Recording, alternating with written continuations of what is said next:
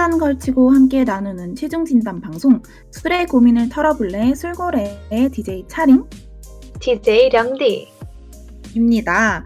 술의 고민을 털어볼래? 술고래는 1부는 술에 대한 정보와 이야기를 나누는 술 한 잔, 2부는 수, 사연을 통해 받은 고민을 술에 말아버리는 최종 진담으로 구성되어 있습니다. 그리고 술고래는 총 4명의 DJ가 돌아가면서 진행하는데요. 이번 회차의 진행은 DJ 차링과 DJ 령디가 맡게 됐습니다. 목소리로 나오고 있진 않지만 DJ 단디와 DJ 융디가 이번 화의 제작을 맡아서 뒤에서 힘을 써주고 있습니다. 그럼 방송 시작하기에 앞서서 청취 방법 먼저 안내해 주시겠어요? 본 방송의 경우 PC로 청취해 주시는 분들께서는 yirb.연세.ac.kr에서 지금 바로 듣기를 클릭해 주시고 스마트폰으로 청취해 주시는 분들께서는 앱스토어, 플레이스토어에서 YIRB 앱을 다운로드하신 후 이용하시거나 또는 스푼에서 YIRB를 검색 후 청취하실 수 있습니다. 사운드 클라우드와 팟빵의 YIRB를 검색하시면 저희 방송을 비롯해 다양한 YIRB 방송을 다시 들으실 수 있으니 많은 관심 부탁드립니다. 이번 학기부터는 유튜브 YIRB 라디오 채널에서도 들으실 수 있습니다. 저작권 문제로 다시 듣기에서 제공하지 못하는 음악의 경우 사운드 클라우드에 선곡표를 올려놓겠습니다. 자, 그러면 지금부터 1부 술 한 잔을 시작하려고 하는데요. 어, 시작하기 전에 노래 한 곡을 듣고 오려고 합니다. 혹시 어떤 노래인지 차링 한번 소개해 주실 수 있을까요? 네, 어, 이번 노래는 령디가 선곡했는데요. 령디다운 아주 상큼한 고 발랄한 노래를 선곡해 왔습니다. 곧 있으면 한글날이잖아요. 그래서 한글이 없는 아 한글이 없는 죄송합니다. 영어가 없는 순 우리말, 그러니까 한글로만 가사가 어, 작사가 된 노래를 들고 왔어요. 바로 여자친구의 너 그리고 나 듣고 오겠습니다.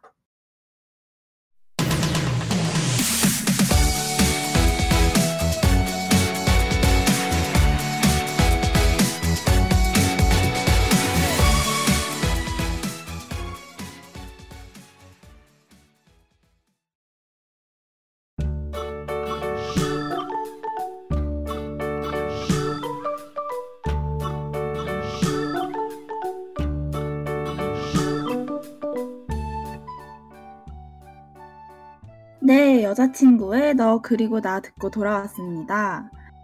어, 령디 지난 한 주 잘 보내셨나요? 아, 그렇죠. 지난주에 어, 저희가 이제 첫 방송을 했었잖아요. 그렇죠. 근데 이제 저랑 차링은 어, 이번 주가 처음으로 목소리가 나오는 건데 저번 주에 이제 초반에 약간 송출에 문제가 있기도 하고 그래서 되게 손에 땀을 쥐고 막 '아 어떻게 하지?' 이러면서 송출도 하고 들었었는데 이번에 이렇게 어 진행을 하고 있으니 되게 감회가 새롭네요. 차링은 어떻게 지냈어요? 어 저는 추석이 있었잖아요. 그래서 오랜만에 아 가족 맞아요. 잘 쉬고 잘 보냈는데 어 지금 콩술 빈술 님께서 오셔서 "블루투스 스피커로 연결해서 듣고 있는데 아주 편안하군요."라고 해 주셨어요. 아 편안하다니 너무 다행이네요. 그니까요. 지금 저희가 저랑 령디가 어 막차의 문제로 인해서 같이 만나서 오셔서. 하고 있지를 못해서 지금 불안함 반 재밌음 반으로 방송을 하고 있거든요. 무사히 끝났으면 좋겠는데 그쵸? 그쵸. 이제 제가 언니 근 어 차링 근처에 살기만 했었어도 차링이랑 같이 진행을 하고 오는 건데 아쉽게도 저희 집이 이제 거의 1 시간 반 이러 이 거리에 있어서 지금 만나서 같이 진행을 못 하고 있어요. 제가 가도 되죠. 어 어 그럼 못 돌아가시는데 괜찮으신가요? 그것 때문에 지금 이러고 있는데 아무튼 그러면 본격적으로 한번 얘기를 해 볼까요? 이번 회차에서 좋아요. 이야기할 술은 막걸리입니다. 막걸리 하면 생각나는 것들이 있죠. 뭐 뒤풀이도 있을 수 있고 비 오는 날도 있고. 음. 그 맞아요. 그쵸. 비 오는 날 막걸리죠. 오늘은 비가 아. 안 막걸리에 그치만 파전, 김치전 또 먹어 줘야죠. 음 너무 좋아요. 그치만 곧 한글날인 만큼 전통주를 들고 오고 싶어서 막걸리를 들고 왔어요.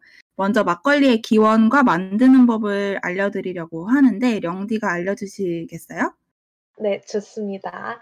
어 저희가 지난주 청주에 이어서 이번 주 막걸리가 또 우리나라의 전통 술인데요. 이제 청주보다도 막걸리는 훨씬 익숙하실 것 같아요, 청취자분들에게.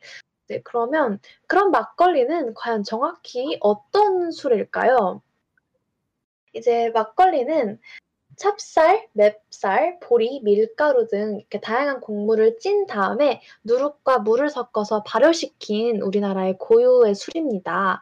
지금 현대에서는 맵쌀이나 찹쌀뿐만 아니라 이제 다양한 전분질 원료랑 당분, 뭐 과채료 등이 발효 과정에서 혼합되어서 뭐 우리가 흔히 알고 있는 뭐 딸기 막걸리, 뭐 밤막걸리 등 이렇게 다양한 종류를 추구 만들고 있다고 합니다.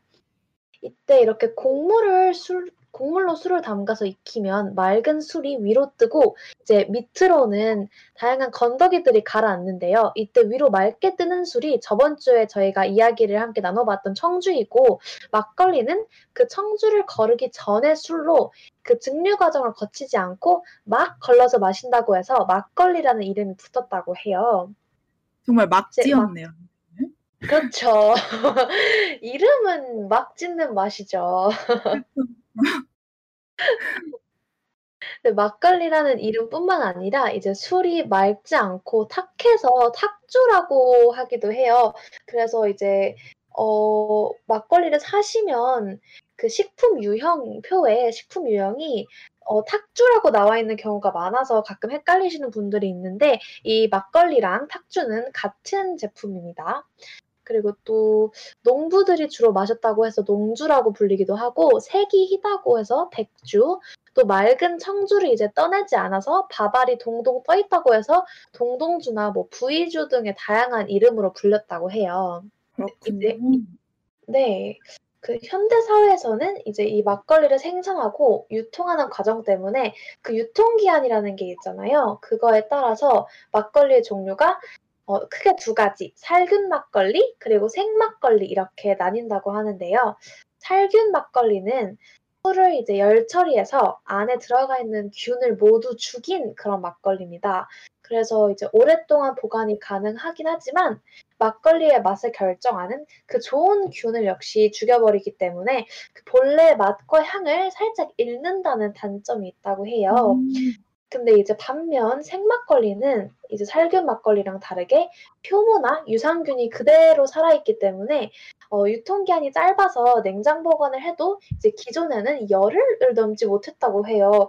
열흘은 조금 짧잖아요. 그쵸. 열흘은 그쵸. 매일매일 장치를 해야죠. 맞아요. 그래서 그 열흘 동안 이제 유통을 하는 그 기간 기간도 있기 때문에 너무 짧아서 2009년 정도에 이제 특허 기술을 발명을 해서 유통 기한을 30일 이상으로 늘릴 수 있었다고 합니다.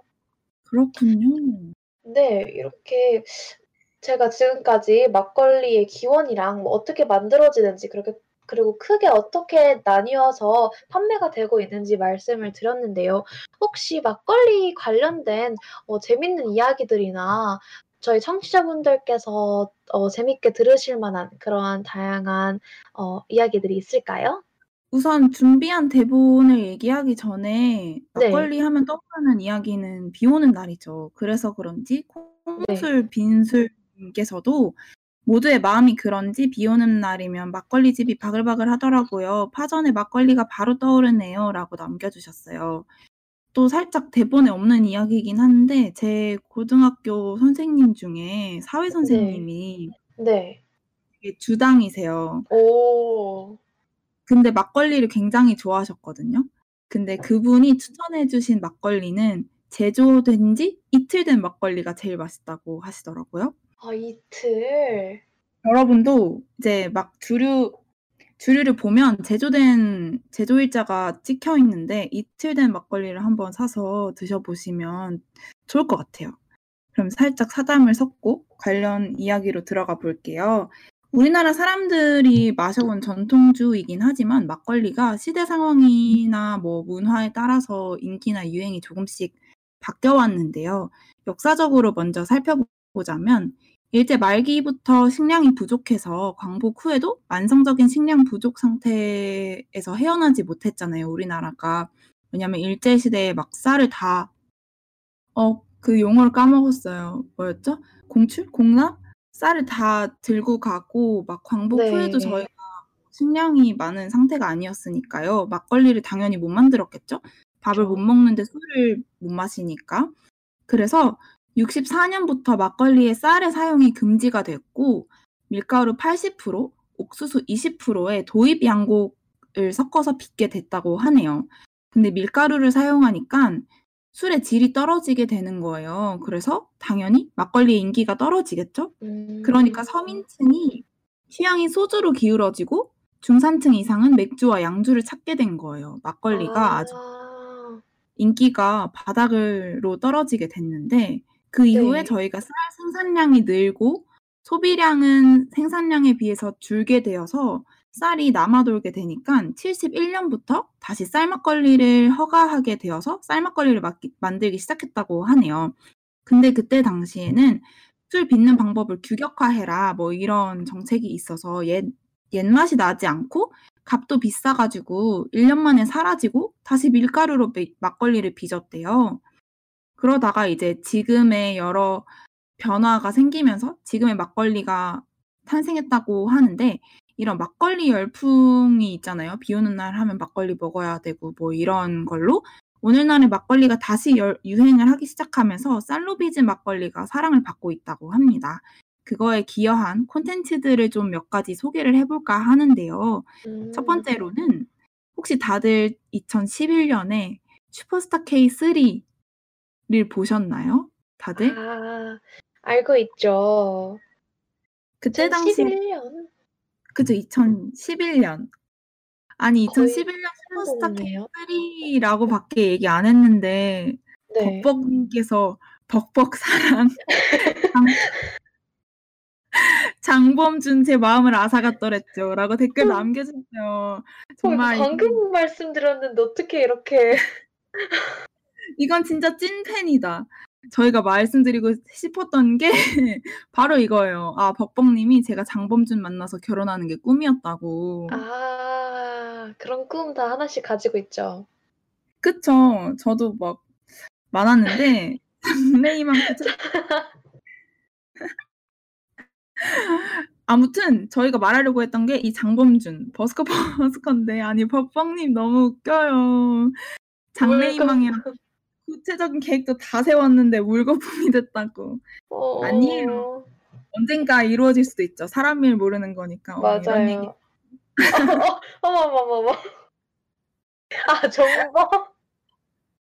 벅벅님 인생은 존버. 인생 존버. 자, 다시 돌아가 볼게요. 그때 당시에 슈퍼스타 K3에 출연했던 밴드가 벅벅님을 통해서 이미 아셨겠지만 버스커 버스커가 있었잖아요. 네. 그때 슈퍼스타 K3 했을 3랑 버스커 버스커 하면 령디 무슨 노래가 떠오르시나요? 어, 저는 어, 지금 막 제가 그때 거의 10년 전이잖아요. 그쵸, 10년 전이죠. 네, 그, 근데 어, 딱 버스커 버스커를 말씀하시고 슈퍼스타 K3를 딱 말씀을 하시니까 어, 지금 저희가 생각, 어, 이야기하고 있는 주제와 딱 연관이 되는 막걸리라는 곡이 생각나는 것 같아요.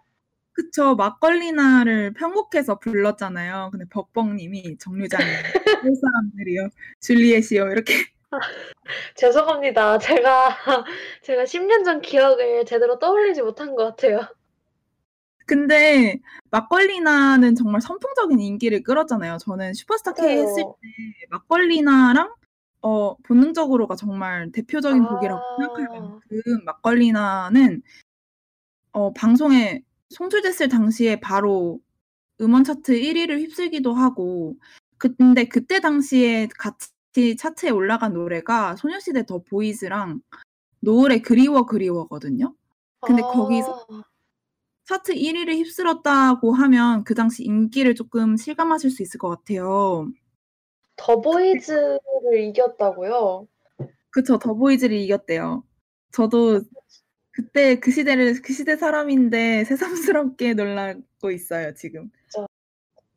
근데 그때 굉장히 자신들의 색깔에 맞게 편곡을 해 가지고 그리고 초반에 그 브래드와 장범준 씨의 그 티키타카 아. 막걸리 좋아요 이런 멘트를 넣어 가지고 되게 재밌게 편곡했잖아요.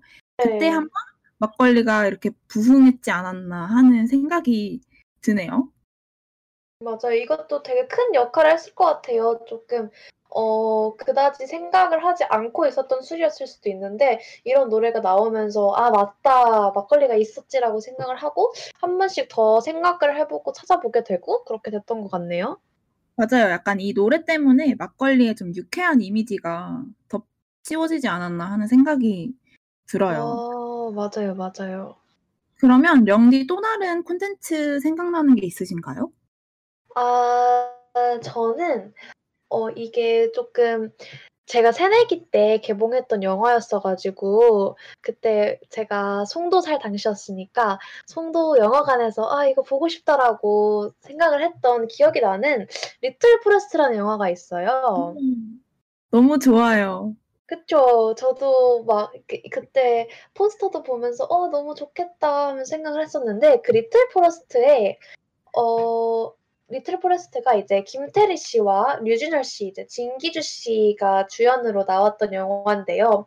어 차림도 방금 엄청 좋다고 했잖아요. 그쵸. 너무 좋아해요. 네. 근데 그 그렇게 차림처럼 다양한 분들이 많이 좋아해 주셨던 이유가 이제 시골집에서 사계절을 보내면서 어 직접 자연으로부터 가져온 재료들로 어 손수 요리를 하는 그런 스토리 때문에 되게 화제가 됐었어요. 맞아요. 그런 그 아직도 김태리 씨가 먹방하는 장면이나 요리하는 장면이 많이 떠돌아다니잖아요. 맞아요. 그걸 보면 되게 약간 뭔가 밖에서 눈 내리고 있는데 되게 뭔가 마음이 따뜻해지고 이랬던 그런 장면이 있었던 것 같기도 하고. 그쵸. 네. 근데 이제 그렇게 많은 좋은 장면들 중에서 이제 김태리 씨가 수제 막걸리를 직접 만들어서 이제 장떡 그리고 뭐 두부전을 준비해서 어 류준열 씨랑 진기주 씨랑 같이 먹는 그 장면이 있었어요. 근데 그 장면으로 맞아요. 인해서 네. 그것 그 장면 때문에 집에서 이제 수제 막걸리를 만드는 게 한참 유행이었던 적이 있었어요. 유행을 했었나요? 유행까지 했었나요? 아 이게 진짜 저도 그 당시에 뭐 '어 만들어야겠다.' 약간 이런 생각은 못 해 봤었는데 이제 저희가 초록창에 리틀 포레스트 막걸리라고 검색을 해 보시면 엄청나게 많은 블로그들이랑 막 채널들이 그 영화를 보고 이제 '직접 집에서 막걸리를 따라 만들어 봐야겠다.'라는 그런 생각을 해서 만들어 봤다는 후기도 올려주시고 막 방법도 올려주시고 그러더라고요. 그래서 '어 나만 모르는 그런 유행이었나?' 막 이런 생각이 들기도 했어요. 저도요. 저는 보면서 유행했다는 얘기는 지금 처음 듣는데 전 저는 사실 영화를 보면서 ' 저렇게 힘들게 만들다니 나는 사 먹어야겠다.'라고 아. 생각했거든요. 그니까요. 저도 맨날 아유 사실 저도 막 요리를 막 싫어하는 편은 아닌데 막걸리를 만들어서 먹는다는 생각은 약간 '어 굳이?' 막 이런 생각을 했었었는데 그렇게 직접 만들었 만드셨다는 분들을 보니까 '어 되게 대단하시다.'라는 생각이 들더라고요. 그러니까요. 근데 저는 리틀 포레스트 막걸리 장면에서 또 생각나는 게. 김태리 씨의 작중 아역분이랑 그 네. 문소리 씨 엄마 역할을 해 주신 분이 같이 문소리 씨가 그러니까 엄마가 막걸리를 만들고 딸한테는 그 식혜를 만들어 주잖아요. 네네. 그 쌀을 가지고 이렇게 성인용과 아이용 음료를 만들어서 같이 먹는 장면이 너무 예뻐 보여 가지고 그게 굉장히 기억에 많이 남는 것 같아요. 아 진짜 뭔가 되게 아련할 것 같아요, 그 장면 다시 보게 되면. 다시 보고 싶은데요. 어 같이 볼까요? 저희 지금 막걸리 얘기도 하고 있겠다. 같이 봐요, 나중에. 좋아요, 좋아요. 자 그러면 다음 막걸리 콘텐츠로 넘어가 볼게요. 이거는 지금 요즘 제일 어머 넘어가기 전에 콩술 빈술 님이 나 혼자 산다에서도 경수진 배우가 막걸리를 만들어서 이슈였죠. 맞아요. 맞아요. 왜 생각을 저도 못 했지? 봤어요. 아뭐 바본가 봐. 이때 아마 막 한 번 실패했어 가지고 막 '아 이걸 다 마셔야 되는데 아까워서 어떡하지?' 이러고 막 또 만드셨던 막 그런 그런 장면이 있었던 것 같은데? 맞아요, 맞아요. 그 그거 세트장에 가져와 가지고 팬분들이랑 아 같이 먹 맞아요, 맞아요. 진짜 먹어보고 싶더라고요. 콩술 빈술 님이 "발효시키는 게 굉장히 까다롭다던데."라고 하시더라고요 하셨어요. 정말 근데 그럴 것 같아요. 이게 맞아요. 효모가 들어가다 보니까 어떤 환경에서 만드는지에 따라서 굉장히 효모가 굉장히 온도와 습도에 예민하잖아요. 맛이 달라질 것 네. 같긴 하네요. 두희 님이 "저번 학기에 DJ 수도 막걸리 키트 사다 만들어 먹는 거 봤어요."라고 해 주셨는데 와 수가 막걸리 키트를 사서 만들어 먹었나요? 정말 대단한 열정이다. 어저 저희도 저 는 막 저희도 질 수 없어요. 한번 해 봐요.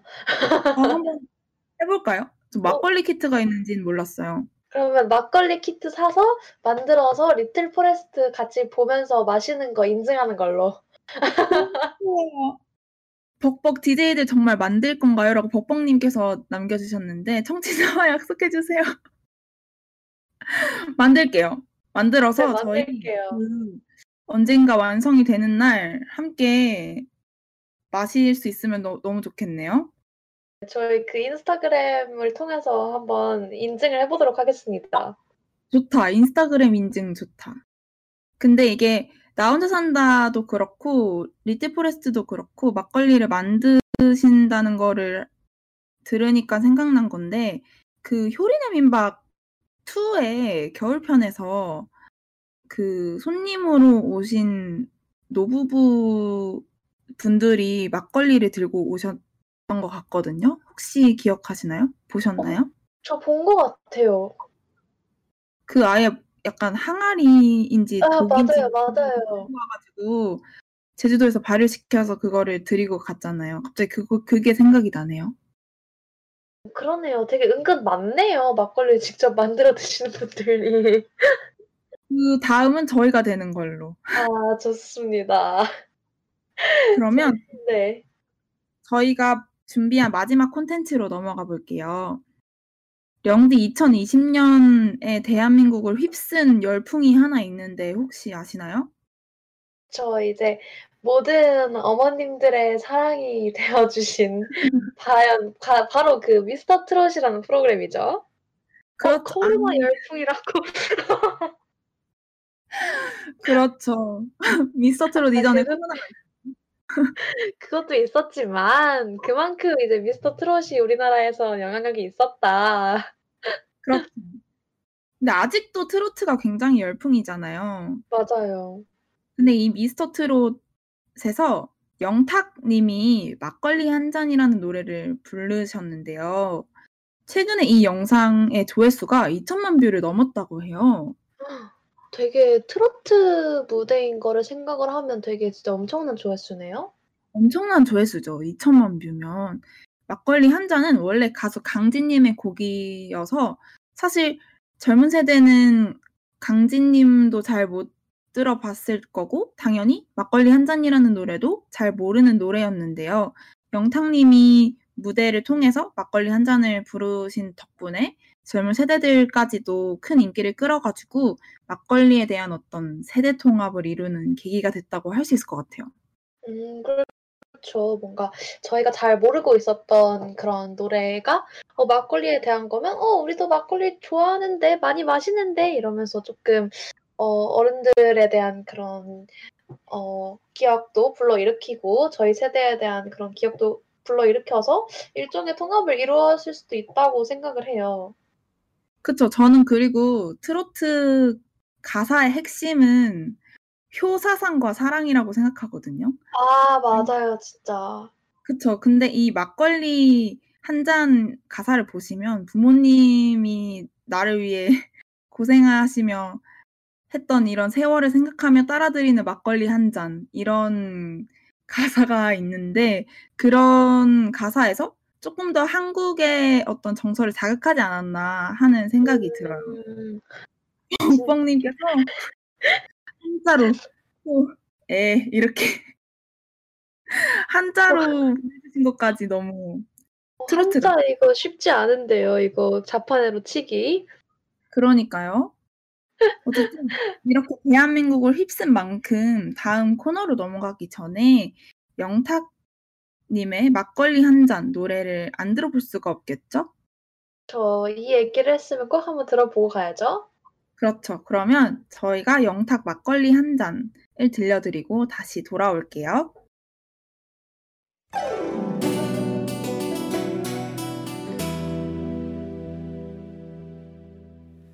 막걸리 한 잔.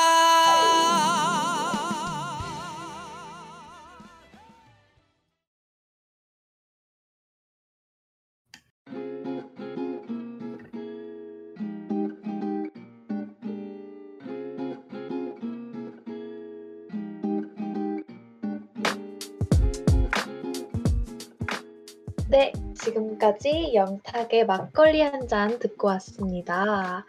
아, 역시 아까 저랑 차링이 얘기했던 것처럼 뭔가 그 흥겨운 듯한 멜로디에 들려있는 좀 그 복합, 복합적인 감정이 좀 슬프게 들리기도 하는 것 같아요. 차링은 어땠어요? 지금 살짝 눈물이 날 것 같아요. 어, 어, 울면 안 돼요. 장난이고요. 아, 네, 장난 아니죠.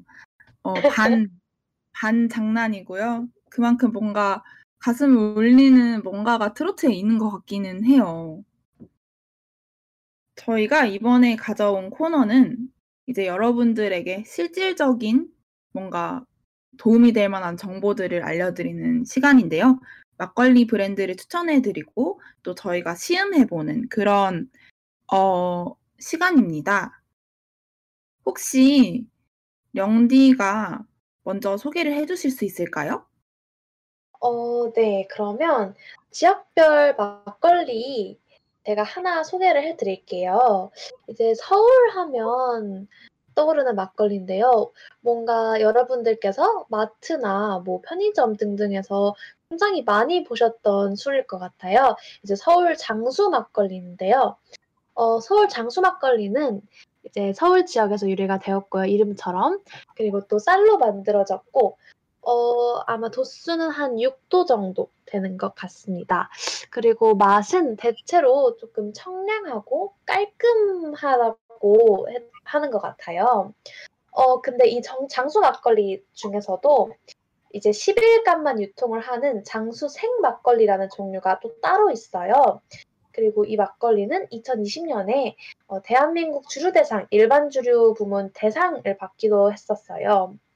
어, 이제 기존에는 어, 녹색병을 사용을 했었었는데요. 이 녹색병이 지속적인 순환 이용이 조금 어렵기 때문에 뭔가 재활용이 쉬운 단일 재질 무색 페트병으로 최근에 교체를 했다고 합니다. 너무 좋아요. 이런 환경을 생각하는 이런 움직임. 전 정말 좋아합니다. 맞아요. 다들 저희가 많이 먹는 그런 술인 만큼 환경을 또 생각해야 되는 게 맞는 거죠. 그렇죠. 사실 장수 막걸리 하면 진짜 막걸리의 대표 주자잖아요. 그쵸. 저는 진짜 항상 마트 가면 제일 많이 보이는 게 이 장수 막걸리인 것 같아요. 그쵸. 장수 막걸리 10일간만 유통하는 장수 생막걸리라고 해서 줄여서 십장생이라고 부른다는 거 혹시 알고 계셨나요, 영디? 어, 제가 이게 이렇게 줄여서 십장생인지는 몰랐네요. 저 약간 병, 그 페트병 표, 그 표기가 십장생이라고 돼 있어서 어, 약간 좀 십장생이 뭐 우리나라 전통 뭐니까 막걸리가 우리나라 전통 술이어서 그런 걸 해놨나라는 생각을 했는데 어, 10일간만 유통해서 그런가 보네요. 벅벅님이 왜 욕 같죠? 이렇게 해주셨는데 아이고, 아이고. 그렇게 들리기도 하나 봐요. 근데 뭐 아닙니다. 아니에요. 엷은 아주 깨끗한 고 착한 말만 쓰는 방송이니까요. 제가 뭐 무슨 말을 하고 있는지 잘 모르겠네요. 다음으로 넘어갈까요? 네 네, 그렇죠. 그럼 다음 거는 차링이 한번 소개해 주실래요? 어, 이것도 굉장히 많이 보셨을 것 같은데, 지평 생막걸리예요. 양평, 경기도 양평의 지평군에서 만들어지는 술이어서 지평 생막걸리라고 부르고요. 국내산 쌀과 맑은 지하수로 어, 만든다고 합니다. 정신없는 DJ님이 오셨어요. 지평생 막걸리 너무 좋아요. 라고 해주셨네요. 지평생 막걸리를 좋아하시는 분이 오셨어요. 그러면 방송이 끝날 때까지 스테이 튠 해주세요.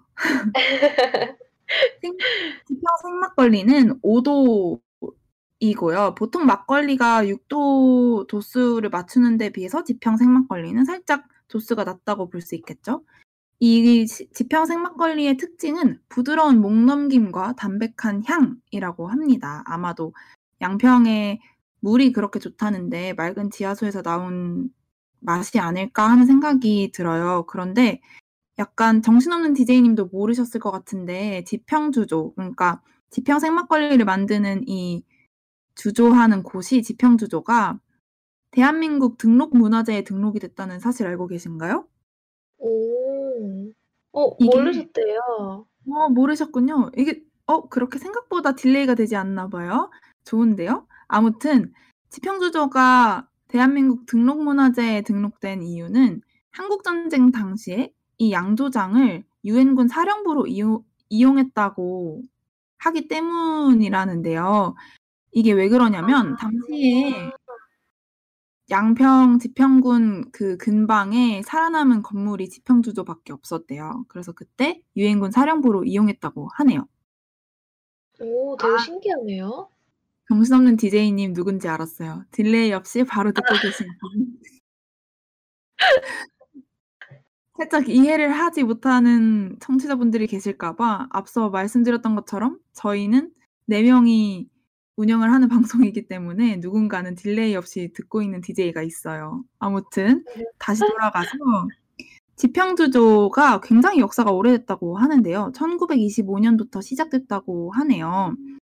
전통 방식 그대로 주조를 하고 있고 최근에는 단맛이 특징인 저도주 트렌드, 그러니까 도수가 낮은 술 트렌드에 맞춰서 도수를 낮췄다고 하네요. 그래서 5도인가 봐요. 아, 그런가 보네요. 그렇군요. 그 이전에 술도 한번 마셔보고 싶은데 지금 5도밖에 마실 수 없는지는 잘 모르겠지만 어쨌든 이 지평주조에서 만드는 술은 쌀 막걸리, 밀 막걸리, 특 맥주, 밀주 이렇게 종류가 나뉜다고 하네요.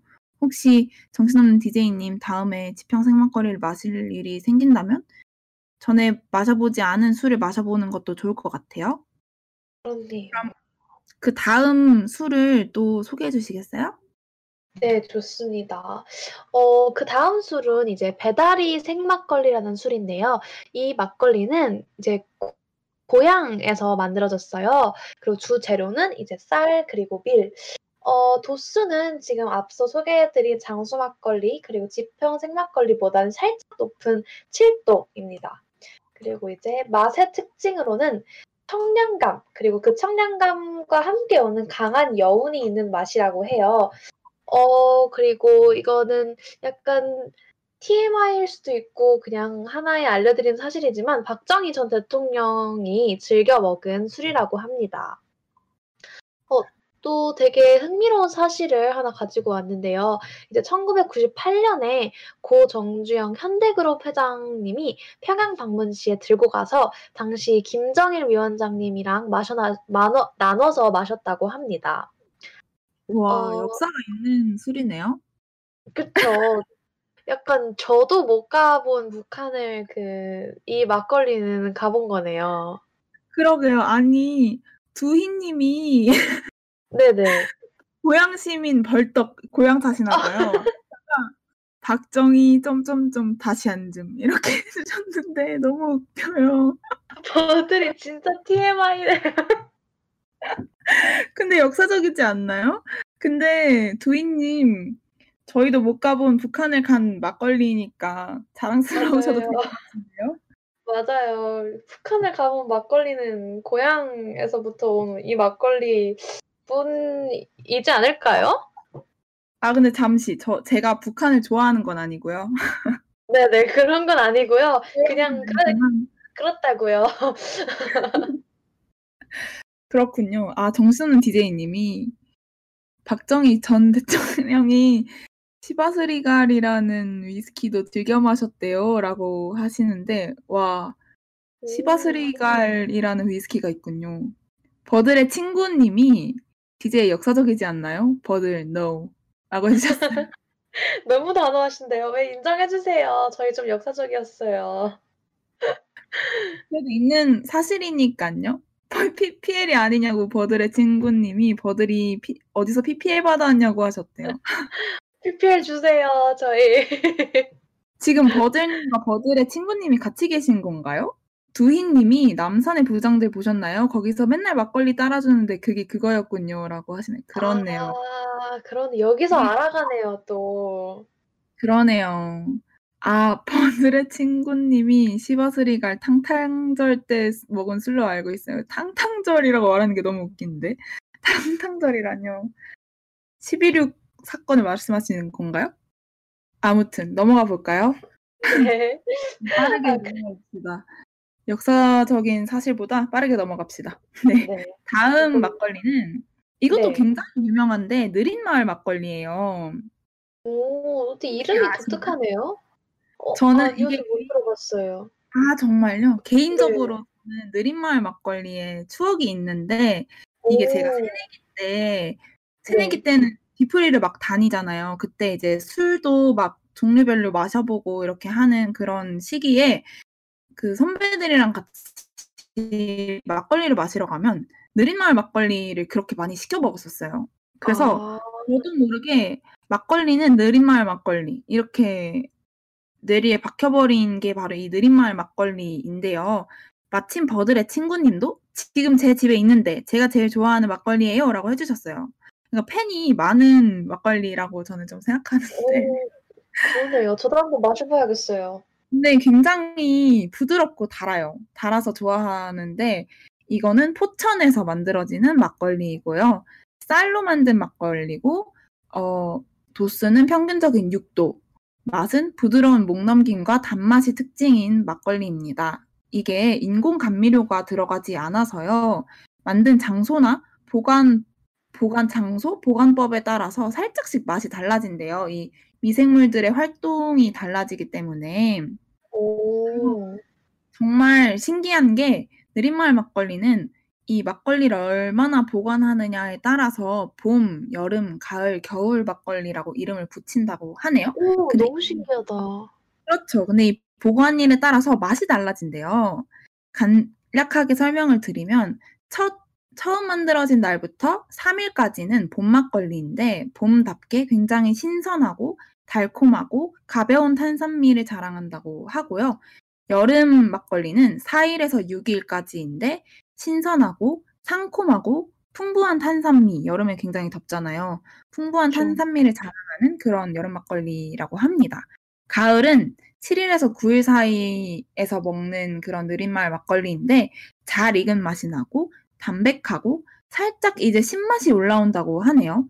겨울은 10일 이상 보관한 막걸리인데 약간 단맛이 약하고 신맛이 매우 강해져서 진정한 술꾼들의 막걸리라고 불린다고 합니다. 제가 아, 제가 찾아봤는데 느린마을 막걸리라는 그 이름을 느린마을이라는 이름을 갖고 있는 아예 술집이 따로 있더라고요. 거기에 가시면 이제 봄 막걸리, 여름 막걸리, 가을, 가을 막걸리, 겨울 막걸리를 이제 따로 드실 수가 있다고 합니다. 오, 너무 좋은 것 같아요. 약간 하나로부터 그렇게 다양한 맛을 낼 수 있다는 게? 그쵸? 정신없는 DJ님이 가보셨다고 오, 하시는데 어디예요? 저도 한번 데려가 주세요. 어떤 막걸리 드셨나요? 아, 홍대인가 여- 연남인가 쪽에 있다고 여름 막걸리를 드셔보셨다고 하네요. 와, 저도 오. 다음에 가서 한번 마셔봐야겠어요. 그니까 저는 봄 막걸리 꼭 한번 먹어보고 싶네요. 저도. 그리고 저는 가을도 먹어보고 싶어요. 잘 익은 맛이 어떨지 궁금하네요. 근데 사실 막걸리 하면 아까 령디가 얘기해준 것처럼 요즘은 굉장히 특산물을 넣어서 팔기도 하고 뭐 과채류를 넣어서 팔기도 하잖아요. 그런 막걸리도 맞아요. 있을 것 같은데 혹시 얘기해 주실 수 있나요? 그쵸. 이제 공주에서 파는 밤동산 밤막걸리가 있고요. 또 광양에서는 매실로 만든 매실 막걸리가 있다고 합니다. 어, 그리고 이건 좀 유명하셔서, 아, 유명해서 다들 아실 것 같은데, 어, 제주에서는 가, 귤이 또 유명하잖아요. 그래서 감귤 막걸리가 나오고 있고요. 또 제주에 있는 우도, 우도에는 뭐가 유명하죠, 차링? 땅콩이죠. 그렇죠. 그래서 우도에서 바로 땅콩 막걸리가 나왔다고 합니다. 어, 그리고 정선에서 아우라지 옥수수 막걸리가 나왔다고 하는데요. 어, 저는 약간 나머지는 다 한 번씩 조금 먹어본 것 같은데, 옥수수 막걸리는 한 번도 못 먹어본 것 같아요. 진짜요? 나머지 다 드셔보셨어요? 아, 약간 어디선가 한 번씩 먹어본 것 같긴 한데, 어, 저는 옥수수는 좀 처음 들어봐요. 아, 저는 밥막걸리랑 옥수수랑 땅콩 먹어봤어요. 거의 다 옥수수 드셨는데요? 자기도? 그렇네요. 매실이랑 감귤은 아직 못 먹어봤는데 옥수수 굉장히 맛있어요. 정신없는 DJ님도 옥수수 짱 맛있어요라고 해주시고 두희님은 알밤 막걸리 팬이시네요. 절대 알밤해라고 해주셨어요. 진짜 맛있죠. 다음에 한번 가야겠는데요. 아, 자. 막걸리, 아, 이렇게 얘기하니까 더 먹고 싶다. 일단 그러면 빠르게 저희가 이제 아니 정신없는 DJ님 먹으러 가고 싶다고 하니까 또 진담인가요? 청취자와 약속해 주세요. 하셨는데 당연하죠. 당연하죠. 저희가 이거 인증하, 약속하지 않아도 갑니다. 인증하겠습니다. 1일 1 스토리. 자, 살짝 이번에는 가격대를 좀 올려볼까 해요. 프리미엄 막걸리라고 요즘 사실 막걸리가 어, 요즘은 좀 감성주점 해서 조금 트렌디하게 바뀐 것도 있지만 고전적으로는 되게 어, 장년층이 드시는 막걸리 술이라는 생각이 들잖아요. 맞아요. 고정관념을 벗어나서 고급화 전략을 사용해서 젊은 층을 타깃한 게 바로 프리미엄 막걸리인데요. 정신없는 DJ님이 약불인데 근데 프리미엄이 붙어도 그렇게까지 막 지난 지난주에 저희가 소개해드렸던 막 경주 법주 이만큼 비싸지는 않고요. 가격대가 만 원대에서 형성이 되어 있고 최상급 쌀을 원료로 쓰는 막걸리이고요. 인공 감미료나 합성 첨가료를 전혀 쓰지 않은 막걸리 자체의 맛으로만 승부하는 막걸리가 바로 프리미엄 막걸리입니다. 뭐 여러 가지 당연히 여러 가지 술 종류가 있는데요. 대표적인 거는 삼인주라고 해서 멜론과 바나나 향이 나는 술도 있고 술 취한 원숭이라고 해서 붉은 색깔 누룩으로 빚어서 붉은색을 띠는 그런 술도 있다고 해요. 그리고 이제 나중에 나오겠지만 우곡 생탁주라고 해서 여기가 가문이 되게 또 TMI지만 아주 술집안인데요. 고 배상면 회장님이시라고 평생을 누룩과 술 개발에 쏟으신 분이 만드신 술이 우곡주예요. 그 우곡주를 장녀이신 분이 받아서 다시 대중화시킨 게 우곡 생탁주인데요. 약간 오. TMI로 이 장녀이신 배혜정 회장님의 오빠가 국순당 대표이시고 오. 동생이 산사춘을 만든 배상면주가의 대표님이세요. 그러니까 가족이 다 술 사업에 아니 버들의 친구님이 역사 방송인데 역사 방송 아니고 이제 술 방송이에요. 자, 맞아요. 정신없는. 막걸리 막걸리 재벌이네요. 그러게요. 자, 그럼 빠르게 이제 역사 방송의 타이틀을 벗어나기 위해서 령디가 막걸리 구분법을 알려주시고 시음을 해보도록 합시다. 아, 좋습니다. 이제 어, 막걸리는 이제 크게 세 가지로 아, 분류를 해볼 수 있을 것 같아요. 어, 만약에 탄산이 좋으시고 조금 청량한 맛이 좋으시다면 생탁주를 마셔보는 거를 추천을 드리시는데요. 아, 드리는데요. 이제 이 생탁주가 아까 말씀드린 어, 계속 발효가 되는 그 어, 안에 있는 효소, 효모들을 죽이지 않은 그런 술이어서 효소와 효모가 굉장히 살아있어서 그런 탄산 맛과 청량감을 즐길 수 있다고 합니다. 어, 그리고 또 두 번째로는 아까 또 말씀드렸던 그러한 효모와 효소를 어, 딱 죽여서 이제 유통기한을 길게 하기 위해서 살균한 술, 살균 탁주를 마시, 마신다면 막걸리에 조금 진한 맛을 느끼실 수 있으세요. 그리고 또 마지막으로는 어, 이제 농도로 구분을 하는 방법인데요. 저희가 그 재료를 본다면 막걸리를 뭘로 만들었는지를 한번 본다면 그 농도를 보실 수 있을 거예요. 밀막걸리는 농도가 조금 더 짙고 걸쭉하고 쌀막걸리는 조금 더 가벼운 맛이 난다고 합니다. 네, 그래서 저희가 사실 술 방송인 만큼 시음을 안 해볼 수 없겠죠? 그래서 저희가 생탁주 하나와 살균탁주 하나, 프리미엄 막걸리 하나, 특산 물 막걸리 하나 이렇게 총 4가지 종류의 막걸리를 구해왔어요. 오늘도 시작되는 본격 ASMR 방송인데요. 영디가 먼저 시음을 해주시겠어요? 좋습니다. 저는 어 일단 한번 제가 가져온 거는 생탁주랑 살균탁주예요. 그래서 이 이 두 가지가 효소랑 효모가 죽어 있고 살아 있는 그거에 따라서 맛이 어떻게 달라지는지를 좀 알아보기 위해서 가져왔는데요. 어 한번 마셔보도록 하겠습니다. 저는 주부터 한번 마셔보도록 할게요. 네. 어. 자. 오, 우선 생탁주랑 살균탁주 뭐, 뭐, 뭐 들고 오셨나요? 아, 저는 살균탁주는 이제 이동 쌀막걸리라고 이제 음. 저희 집 근처 마트에서 딱 봤을 때 살균 막걸리가 근데 많이 없더라고요. 그렇군요. 네, 이제 그 중에서 있는 어, 이동 쌀막걸리를 한번 골라와 봤는데요. 이제 잘 한번 섞어주고 한번 따라 보도록 하겠습니다.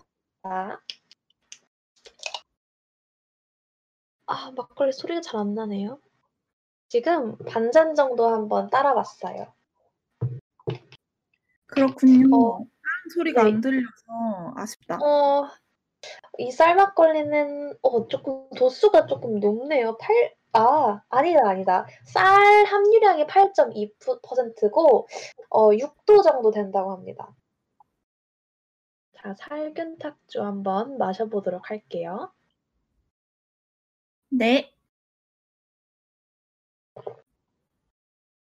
오, 되게, 오, 되게 술 맛이 많이 안 나는데요? 그래요? 네. 어떤가요? 약간 좀 탄산이 진짜 별로 많이 없나요? 전혀 느껴지지가 않아요, 탄산이. 아, 약간 진짜요? 어떤 느낌이에요? 약간 우유 마시는 느낌이에요. 진짜 맛있겠다.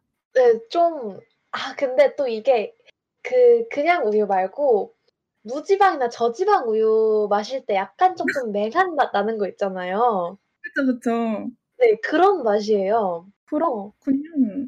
버들의 친구님이 "프리미엄은 가격이 얼마예요?" 라고 해 주셨는데 이건 프리미엄 막걸리 때 알 말 알려드릴게요. "시음비는 공동 구매 하나요?" 라고 두이 님이 남겨 주셨는데 저희는 각자 계산했습니다.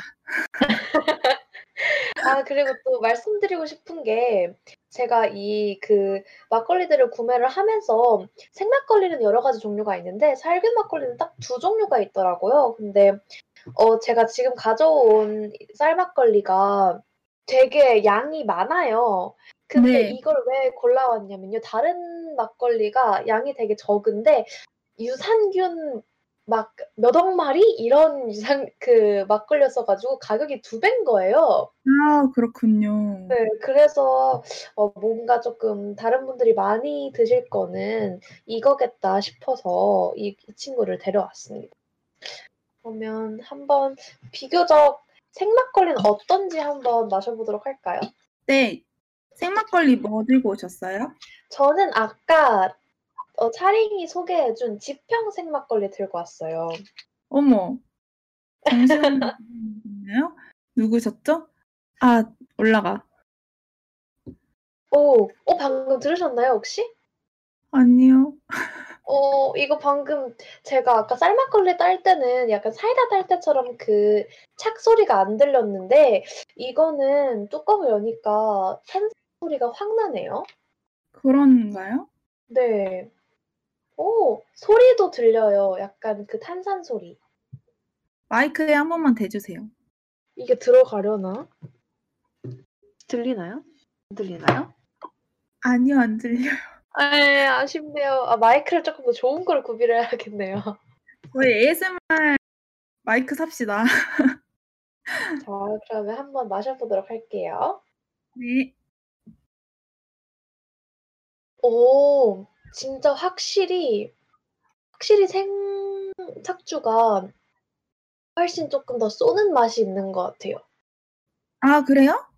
네. 뭔가 그 아까 살균 막걸리는 쪼끔 그냥 이렇게 부드럽게 쑥 넘어가는 그런 느낌이면 생막걸리는 쪼끔 더 이렇게 약간 혀를 이렇게 으이렇게 이렇게 자극하면서 싹쏴 주고 넘어가는 그런 느낌이에요.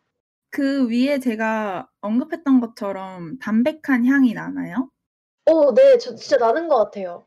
너무 좋은데? 전 사실 지평생 막걸리를 마셔본 적이 없어 가지고 너무 아. 궁금해요. 어 근데 뭔가 이 둘을 비교했을 때 저는 쪼끔 더 살균 막걸리가 제 취향인 것 같아요. 아 그래요? 좀 더 우유 같은 맛? 네. 쪼끔 더 달고 요즘 좀 단술이 좋아서 그런 건지 모르겠는데 쪼끔 더 달고 좀 부드럽게 넘어가는 살균 막걸리가 더 좋네요. 그렇군요. 영지의 취향을 또 확인을 해 봤네요. 그러면 차링이 한번 가져온 막걸리들 시음해 주실래요? 네. 저는 프리미엄 막걸리 1와어 특산물 막걸리 1를 들고 왔는데 아까 버들의 친구님께서 프리미엄 가격이 얼마 하냐고 물어봐 주셨는데 아까 전에 제가 소개해 드렸던 3위 인주는 최저가가 5,000 원이고요 750 밀리에. 술 취한 원숭이는 최저가가 7,000 원이고요. 저는 아까 말씀드린 우곡 생주 그 막걸리 그 술집안에서 탄생한 우곡 생주를 들고 왔는데 오늘 저는 6,700 원에 샀습니다. 사실 어 막걸리가 그럼 1,000 원대인 거에 비하면 비싼 편이긴 하지만 또 소주가 4,000 원인 거에 비하면 그렇게 비싼 것 같지는 않은. 가격인데요. 맞아요. 뭔가 프리미엄이라고 생각했을 때 진짜 막 프리미엄 술이라고 하면 보통 막 몇십만 원대까지 올라간다고 생각하는데 어6,000 원대, 7,000 원대 이러면 되게 나쁘지 않네요. 그쵸. 우곡 생주는 근데 프리미엄이라고 포장도 되게 고급스러워요. 한지로 마개를 싸 가지고 포장이 되어 있거든요. 오. 근데 이 우곡 생주는 대중화된 프리미엄 막걸리고 원조인 우곡주는 14,000원 정도 한다고 하네요. 어 지금 버들의 친구님이 되게 재밌는 사실을 알려주셨어요. 그 막걸리가 국내산 국산 술이라 추가 세금이 안 붙어서 싸대요. 아 그래서 싼 거구나. 이제 알았어요. 이거는 저희도 처음 아는 사실이네요. TMI지만 너무 좋은 TMI인데요. 그니까요. 그러면 앞으로 일단 네. 한번 소리를 들려 드릴게요. 네.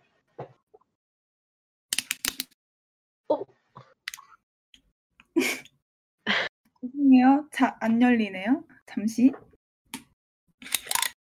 오. 아 이게 되게 조용히 딸 따라지는군요. 그쵸. 그 콸콸 소리가 안 나요. 제가 지금 우곡 생주를 따랐고 향은 그냥 막걸리 향이에요. 한번 먹어 볼게요. 그리고 이건 좋아요. 생탁주라서 음 살균이 아니라 생탁주 생막걸리일 것 같은데 한번 마셔 볼게요. 입니다. 궁금하네요. 왜요, 왜요? 와. 왜요? 왜죠? 무슨 반응에 무슨 반응이죠 이게? 진짜 부드러워요. 오. 진짜 부드러워요. 와 이렇게 부드럽다고 막걸리가? 되게 감탄인 진짜 진하고요. 살짝 어느 정도냐면 뭔가 연유를 마시는 느낌이에요. 그 진짜 그 진해요. 살짝, 오. 살짝 걸 덜 걸쭉한 연유를 마시는 느낌. 뭔가 엄청 진하고 너무 좋을 되게 것 같다. 어 진짜 맛있 이거 정말 가성비가 괜찮네요. 6,700 원에 이런 quality가 나온다고요? 정신없는 디자인님이 막걸리를 쏟기라도 한 줄 알았대요. 그럼 소리를 질렀을 거예요. 음제 앞에 노트북이 있거든요. 아. 근데 이게 네. 맛이 그렇게까지 막 알코올 맛이 나진 않는데 이게 네. 넘기고 나서 입 안에 알코올 향이 좀 돌아요. 근데 그게 기분 나쁜 건 아니고 살짝 화한 느낌? 버들의 친구님이 차링 맛있다고 너무 많이 먹진 말아요. 먹고 취할까봐 걱정돼요라고 해주시는데 저 버들의 친구님이 누구신지 알 것 같아요. 저와 막걸리를 한번 드시지 않으셨나요? 근데 많이 안 마시니까 괜찮을 거예요. 맞아요. 아 근데 저는 약간 막걸리를 먹으면 약간 머리가 아프거든요. 아, 네, 그러신 분이 그 많더라고요. 이게 왠지 모르겠는데 다른 건 다 괜찮아도 막걸리를 먹으면 유난히 그런데 지금 그 몇 입 먹었다고 약간 머리가 띵한 것 같기도 하고. 안 돼요. 저 그럼 이제 바로 다음 술로 넘어가 볼게요. 네, 좋아요. 다음은 어떤 거죠? 제가 가져온 건 특산물인데 네. 우도 땅콩 막걸리를 가져왔어요. 아, 너무 맛있겠다. 우도, 우도 땅콩 막걸리를 사왔는데 제가 이거를 어 잠시만요. 3,500원 주고 샀습니다. 오, 3,500원. 괜찮은 것 같아요. 750ml에 3,500원이면 그니까요. 제주산이라는 표기가 있는 걸 샀고요. 한번 열어볼게요. 네. 버들의 친구님도 우도 막걸리 좋아하신다고. 아, 그렇군요. 이건 소리가 많이 안 나요. 한번 따라 볼게요. 네. 다른 소리가 들어갔나요? 아니요, 잘 안 들렸어요. 그래요? 아쉽다. 근데 우도 땅콩 막걸리는 확실히 땅콩이 들어가서 그런지 프리미엄 이 생탁주보다 더 노란색이고요. 따를 때도 좀 더 묽어요. 맑아요. 한번 너무 마셔볼게요. 맛있겠다. 음. 다들 한, 한 병씩 보내드리고 싶다. 어, 근데 땅콩 향이 나요. 그 땅콩 캐러멜 향이 나요. 아, 진짜 맛있다. 진짜 부럽다. 고소해. 진짜 고소. 진짜 고소하고 네. 이 땅콩 향이 진짜 오래 남네요. 진짜 진하게 느껴져요. 땅콩 향이. 그리고 이 땅콩 막걸리가 유통기한이 1년인 걸 봐서는 살균 탁주일 것 같은데 네. 탄산이 느껴지네요. 아, 그래요? 약간 조금 기술이 좋아져가지고 조금 덜 죽이고 넣을 수 있었나요? 효모를? 그건 잘 음. 모르겠네요. 음. 근데 어쨌든 맛있어요. 음, 지금 진짜 맛있을 것 같아요. 고소해가지고. 까지 땅콩 향이 나요. 아, 우와. 그치만 저는 두 개 중에 하나를 마시라고 하면 프리미엄 막걸리를 마실 것 같긴 하네요. 우도 아, 우고? 그, 그 처음에 느껴졌던 그 식감이 약간 잊을 수 없는 그런 식감? 아, 근데 그 아까 차링, 차링이 그 유통기한으로 그 이게 살균인지 아니면 생인지를 추측을 했잖아요. 네네. 근데 마트를 가서 이제 막걸리를 사려고 보니까 확실히 그 유통기한이 차이가 엄청 나더라고요. 그래서 엄청 여러분들께서도 네, 보시면서 진짜 살균 막걸리는 제가 지금 산 거는 2020년 9월 19일 제조인데 유통기한이 21년 9월 18일까지예요. 거의 1년이네요. 네, 근데 이제 반면에 생막걸리는 지금 냉장으로 해도 20년 10월 26일까지입니다. 영디 빨리 드셔야겠는데요? 제가 이거 사실 그 방송 시작하기 전에 바, 저희 방송이 좀 늦잖아요. 네. 그리고 이제 사, 생막걸리는 뜯으면 빨리 먹어야 되니까 이제 저녁 때 좀 아빠가 한 잔을 드셨어요. 그러실 수 있죠. 아버님 먼저 드셔야죠. 맞아요. 아버님 식사를 그래서 잘 하셨다면 더 좋죠. 자, 그럼 네. 저희가 이렇게까지 시음을 맞춰봤고 이제 이 막걸리와 어울리는 안주나 막걸리를 전문으로 파는 술집을 소개해드릴 차례입니다. 네. 영디가 먼저 안주를 좀 소개해 주시겠어요? 아, 네, 좋습니다. 이제 어, 사실 막걸리는 뭐 딱 치킨 하면 맥주, 원래 소주 하면 삼겹살, 곱창 하면 삼겹살 이렇게 딱 뭔가 pairing 되는 그런 안주와 술들이 있잖아요. 근데 막걸리는 뭔가 그런 딱 wording naming은 사실 딱히 없는 것 같아요. 근데 그쵸. 막사라고 부르진 않죠. 네. 근데 이제 어떤 한 미식가가 옛날에 그런 말을 했대요. 이제 막걸리의 풍미를 단 한 개의 안주로 음미하는 건 신께서 허락하지 않으셨다. 이런 말을 했다고 하시는데요. 과연 막걸리를 되게 너무 사랑하시는 거 아닐까요? 그니까요. 근데 이런 말을 하실 만큼 그만큼 어울리는 안주가 좀 많다는 뜻인 것 같아요. 근데 이제 좀 대중적으로 어 막걸리의 대표적인 안주로는 저희가 전, 뭐 비 오는 날은 파전 이렇게 공식으로 얘기를 하잖아요. 그러면 그쵸. 이제 과 네 과연 왜 이렇게 됐을까? 역사적으로 또 어떤 이유가 있을까? 저희 역사 방송 다시 시작을 하려고 하는데요. 아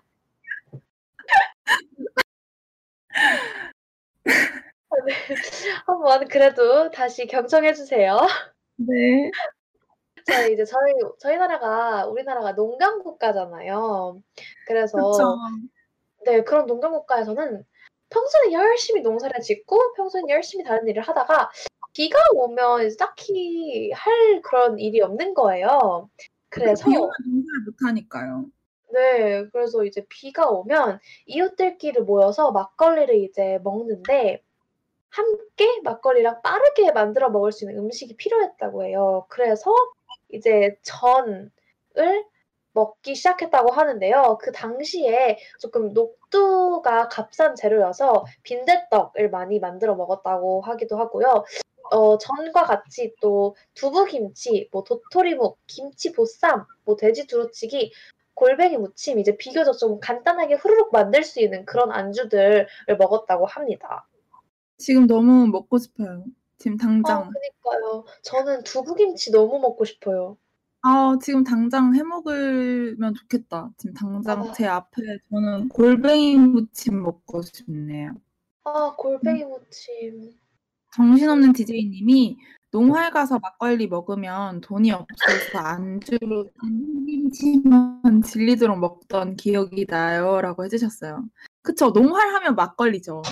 전 농활 가 그쵸. 보진 않고 저는 네. 농활은 가 보진 못 했지만 막걸리는 농활, 농활은 막걸리죠. 그렇습니다. 이제 그렇게 이렇게 다양한 어울리는 안주들이 있는데요. 막걸리 마니아라고 하면 안주의 끝판왕이 홍합이라고 합니다. 혹시 홍어 삼합 드셔본 적 있으세요? 저는 없어요. 네 저도 저는 홍어를 먹어본 적이 없어서 저는 본 적도 없어요. 뭔가 가서 본 적도 없는 것 같아요 저는. 항상 사진으로만 봤어요. 맞아요. 저도 약간 항상 뭔가 드라마에서 이렇게 딱1입 먹고 막 코 확 뚫리고 막 이런 장면만 봤어 가지고 맞아, 맞아.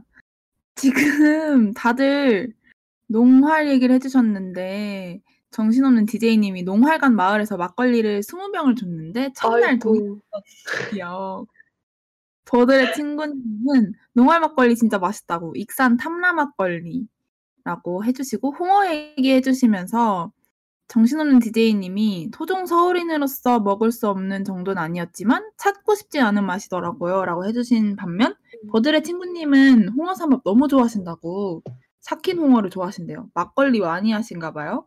어. 어 버들의 친구님은 혹시 어느 지역 출신이신가요? 혹시 막 이게 쪼끔 입맛에 영향이 있을 수도 있잖아요.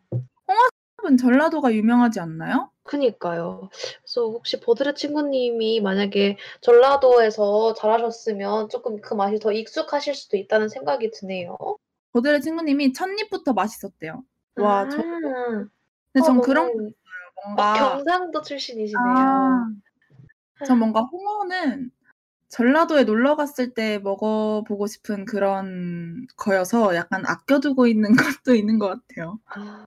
아 저는 그리고 약간 쪼끔 도전하기 뭔가 두려운 그런 것도 있어요. 음 그런 것도 있죠.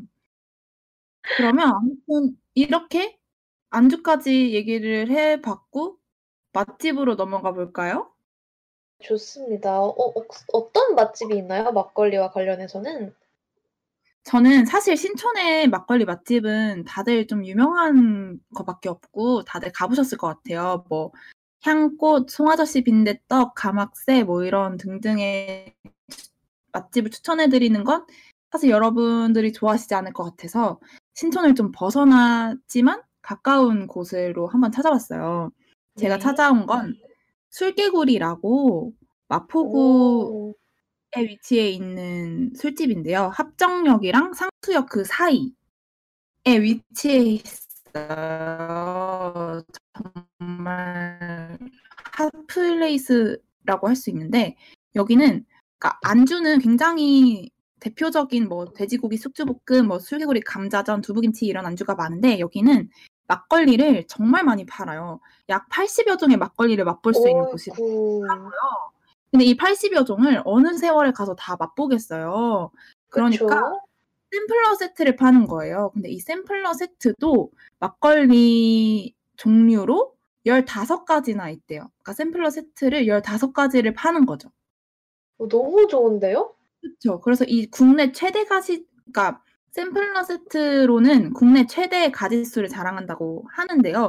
이것도 그냥 막 파는 게 아니고 뭐 친근한 막걸리라고 해서 좀 대중적인 막걸리 세트를 판다거나 프리미엄 막걸리라고 해서 프리미엄 막걸리 샘플러를 판다거나 뭐 단맛이 나는 막걸리, 뭐 색깔이 있는 막걸리 뭐 이런 식으로 되게 특징을 잡아서 샘플러 세트를 어 얘기 그러니까 구성을 한다고 하는데 지금 버들의 친구님이 또 제 신경을 건드시기 시작했어요. 하링은 세 가지 먹고 주무시는 거 아니죠? 라고 했는데 아니에요. 제가 그 정도는 아니에요. 그래서 저의 추천은 먼저 샘플러로 여러 가지 맛을 본 뒤에 취향에 따라서 병을 추가 주문하는 것을 추천드리고요. 그 여기에서는 되게 샘플러 세트를 맛보지 않고 돌아가는 거는 조금 어 어리숙한 생각이지 않나. 이 워딩을 머릿속으로 짧은 시간 동안 굉장히 오랫동안 생각했어요. 어, 그러면 차링 다음에 저랑 한번 여기 음. 가서 이 샘플러 이 세트 한 세트 다 먹는 걸로 하는 거 어때요? 도전해 보겠습니다. 그리고 아니 청순하는 DJ님이 정말인가요? 청취자와 약속해 주세요. 이렇게 해주셨는데. 약속 오늘 약속 많이 하네요. 오늘 약속. 약속합니다. 와 우리 우리 오늘 막걸리 키트 사서 먹는 거 하나랑 아 또 뭐 뭐 뭐 약속했었죠? 뭐 어, 또 막걸리 아. 먹으러 가자는 거 아니었어요? 막걸리 같이 먹 아 막걸리 같이 먹으러 가서 인증 남기는 게 아, 약속인데 맞아요, 맞아요. 여기서 샘플러 먹기로 했으니까 그걸로 약속 두 개를 하는 걸로 하고요. 그 한 가지 알려드리고 싶은 건 여기 술개구리는 막걸리를 주문할 때 병 아니면 샘플러로만 주문할 수가 있어요. 그래서 병으로만 먹거나 샘플러로만 먹거나 그러니까 막 한 잔, 두 잔씩 이렇게 맥주처럼 막 미리 미리로 파는 게 아니라는 거를 먼저 알려드려야 할 것 같네요. 그러면 령디가 찾아온 어, 맛집은 어디인가요? 네, 제가 찾아온 맛집은요, 이제 망원동에 위치한 맛집인데요. 어, 이름이 바, 바로 복덕 방이라는 그런 맛집입니다. 어, 여기가 조금 굉장히 특이한 곳이에요. 이제 안주를 가서 먼저 시키시고, 막, 막걸리를 몇 병을 마실 건지 말씀드리면, 약간 조금 드라이한 걸로, 어, 드라이한 걸로 드실지, 아니면 조금 단 걸로 드실지, 어, 그쪽에서 물어보신 뒤에 안주 순서에 따라서 막걸리를 이렇게 잘 pairing 해주신다고 해요. 너무 좋은데요? 그쵸? 저, 가보고 저도 약간 맨날, 어, 과연 이 술이 이 안주랑 어울릴까 약간 이런 고민을 하고 그런데, 싶어요. 네, 여기서 심지어 이런 막걸리들이 사장님이 직접 양조장에 가서 고른 술들로만 제공이 된대요. 그래서 얼마나 더 안주랑 잘 어울리실지 그 사장님의 지식이 더해져서 너무 좋을 것 같아요. 너무 가보고 싶은데요? 저- 아, 망- 갈 데가 많네요. 망, 메모해놔야겠어. 망원동. 아, 근데 여기가 이렇게 좋아서 조금 단점이 있는데, 웨이팅이 약간 있을 수가 있어요. 근데 조금 심지어 예약이 음. 불가해서 가신다면 사람들이 많이 가지 않을 그런 시간대에 가시는 걸 추천을 해드립니다. 그럼 낮술이네요. 아, 낮술 가야죠, 낮술 가야죠.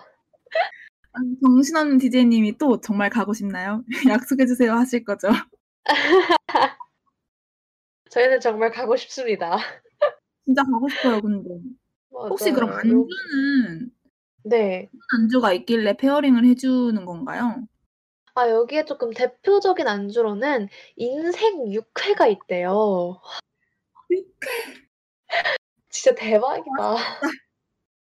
아 보통 약간 육회는 쪼끔 소주랑 먹는다고 생각을 하는데 육회랑 그쵸. 막걸리는 어떤 매력일지 또 궁금해지는 그런 시간입니다. 그리고 또 가야겠네. 네. 대표적인 안주가 하나가 더 있는데 이제 토속 메밀 전병이 있다고 해요. 근데 이두 메뉴가 거의 모든 테이블이 시켜 먹는 그런 메뉴래요. 너무 맛있겠다. 그럼 네. 일단 맛있는 거잖아요. 그쵸. 약간 모두가 시켜 먹는다면 맛은 보장된 거라고 말씀드릴 수 있겠죠. 근데 쪼끔 특이한 점이 있는 게 보통 막걸리를 팔면 전을 100% 파는데 여기는 전 메뉴가 없다고 해요.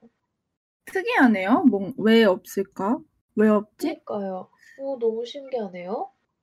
네. 여기가 이제 또 술 종류가 어 프리미엄 막걸리를 위주로 팔고 있고 또 합성 감미료가 들어있는 그런 막걸리는 제외가 된다고 합니다. 거기에 이제 1 달에 한1 달에 막걸리가 이제 하나씩 추가되고 매번 라인업이 이제 바뀐다고 해요. 그리고 또 좋은 점 하나가 막걸리를 포장해 갈 수 있다고 합니다. 그래서 이제 드셔 보시고 남거나 또 원하시는 막걸리가 있으시면 그거를 포장해서 집에서 또 드시면 좋을 것 같아요. 막걸리 포장 너무 좋아요. 그쵸. 아 버들의 셰프님이 메밀전병 나오자마자 "크." 하셨다고. 같이 가시면 되겠네요. 맞아요. 이두 분께서 같이 가시면 될 것 같아요. 다들 막 육회 막 현기증 나려 한다고 지금 아. 진심이라고 근데 진짜 가 보고 싶지 않나요? 살짝 데이트 코스로도 굉장히 좋을 것 같아요. 어 진짜, 진짜로요. 뭔가 딱 고민 안 해도 되고 안주 시키고 어 "드라이한 거나 단 거." 이렇게 말씀드리면 후다닥 나오니까. 그쵸. 너무 좋겠다. 음. 이렇게까지 좀 약간 완벽하지 않나요? 이육 안주와 술집까지 추천해 주는 이런 술 방송이 어디에 있을까요? 그러니까요.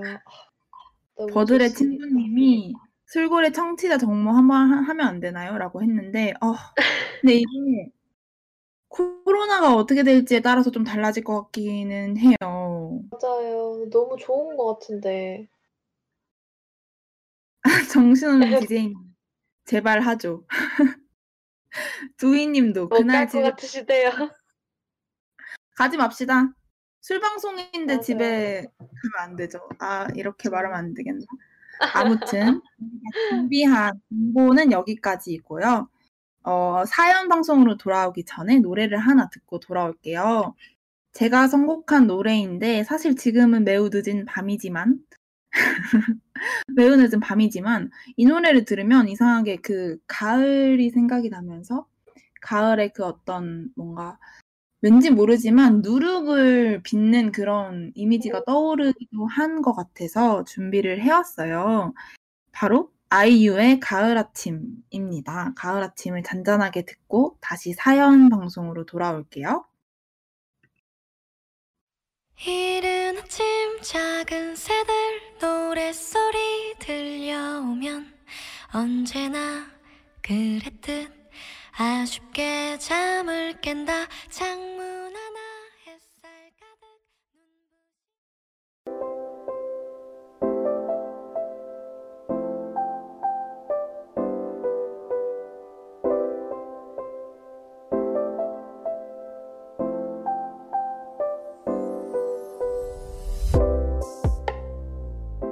이제 2부 취중 진담 시작하도록 할게요. 어 저희가 지금까지 아이유의 가을 아침을 듣고 왔는데요. 어 뭔가 딱 약간 아까 차링이 이야기를 한 것처럼 누룩을 빚는 그런 이미지가 떠오르기도 하는 노래였던 것 같아요. 어 차링 혹시 그러면 이상해지고 있는 거 아니에요? 지금 두이 채팅에서 가을 아침에서 누룩을 떠올리셨다고요? 중증인데요? 이렇게 해 주셨는데 근데 뭔가 그 가을에 그정 그러니까 정겨움이 떠오르지 않나요? 그럼 좀 맞아요. 힘들지 않나? 아닌가? 저도 떠올라요, 그런 광경. 저는 차림 편입니다. 감사해요. 그러면 네, 차, 차링 혹시 그럼 이번 회차 주제가 뭐였는지 소개 한번 해주실래요? 사실 좀 잊어버리신 것 같긴 하지만 이번 회차의 주제는 한글날을 맞이하여 말과 글이죠. 그렇죠? 그래서 전통주인 막걸리를 들고 온 거고요. 사연도 말과 글을 주제로 받았는데 사연이 꽤 들어왔어요. 그쵸? 맞아요. 그러면 첫 번째 사연을 명디가 먼저 소개해 주실래요? 좋습니다. 어, 네, 버들님의 사연이에요. 이제 버들의 친구님이 오늘 굉장히 채팅에서 많이 참여를 해주셨는데, 어, 바로 그분의 친구 버들님의 사연입니다. 정말 말을 해야 하는 순간에 딱 그 순간에 해야 할 말들이 안 나와요. 너무 어려운 것 같아요.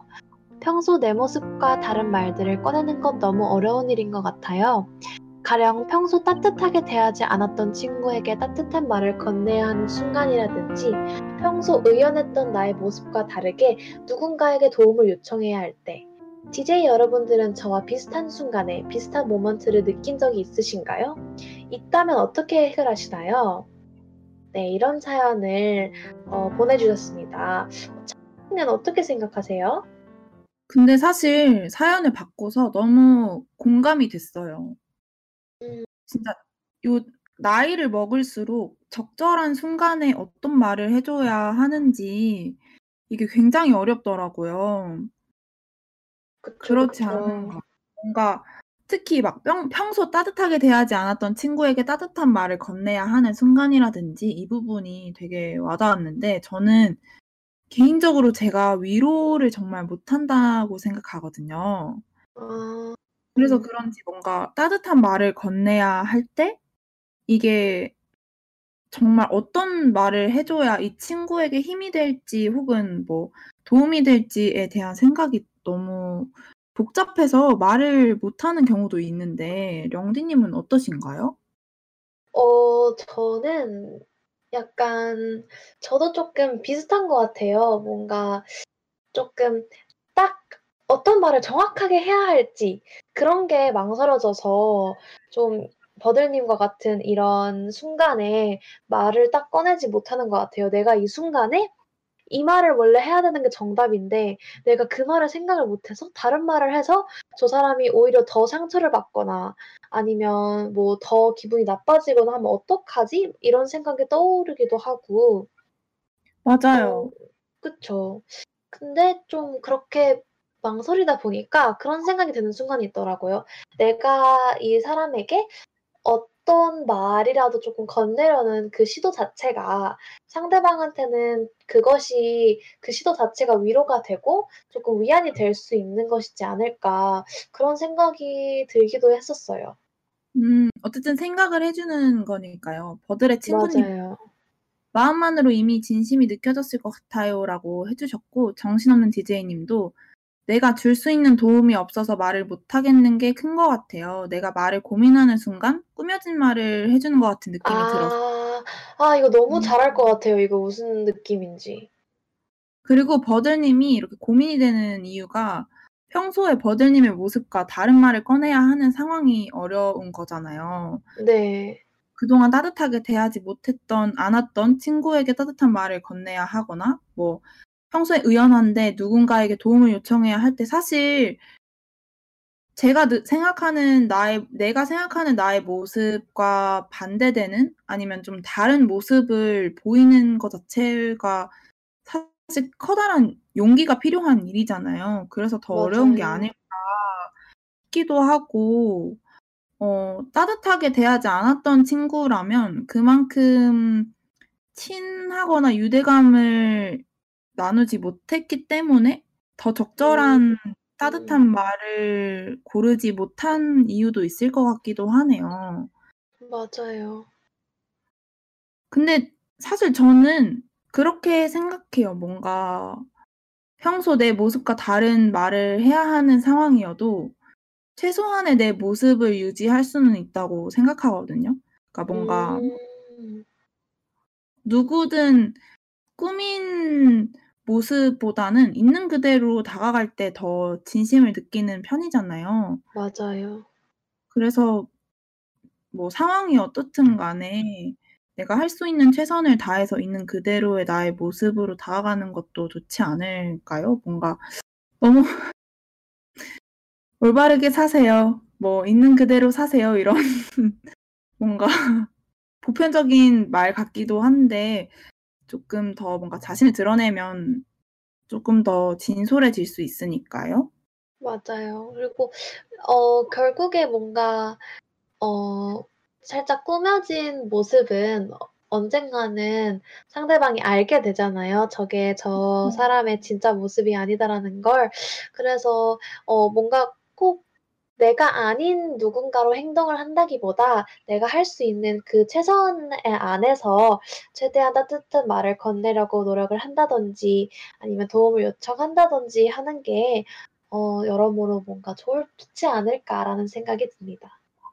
버들의 친구님이 지금 버들님과 같이 계신 것 같은데 혹시 버들님의 생각이 어떠신지 같이 대화를 나눠봐도 좋을 것 같네요.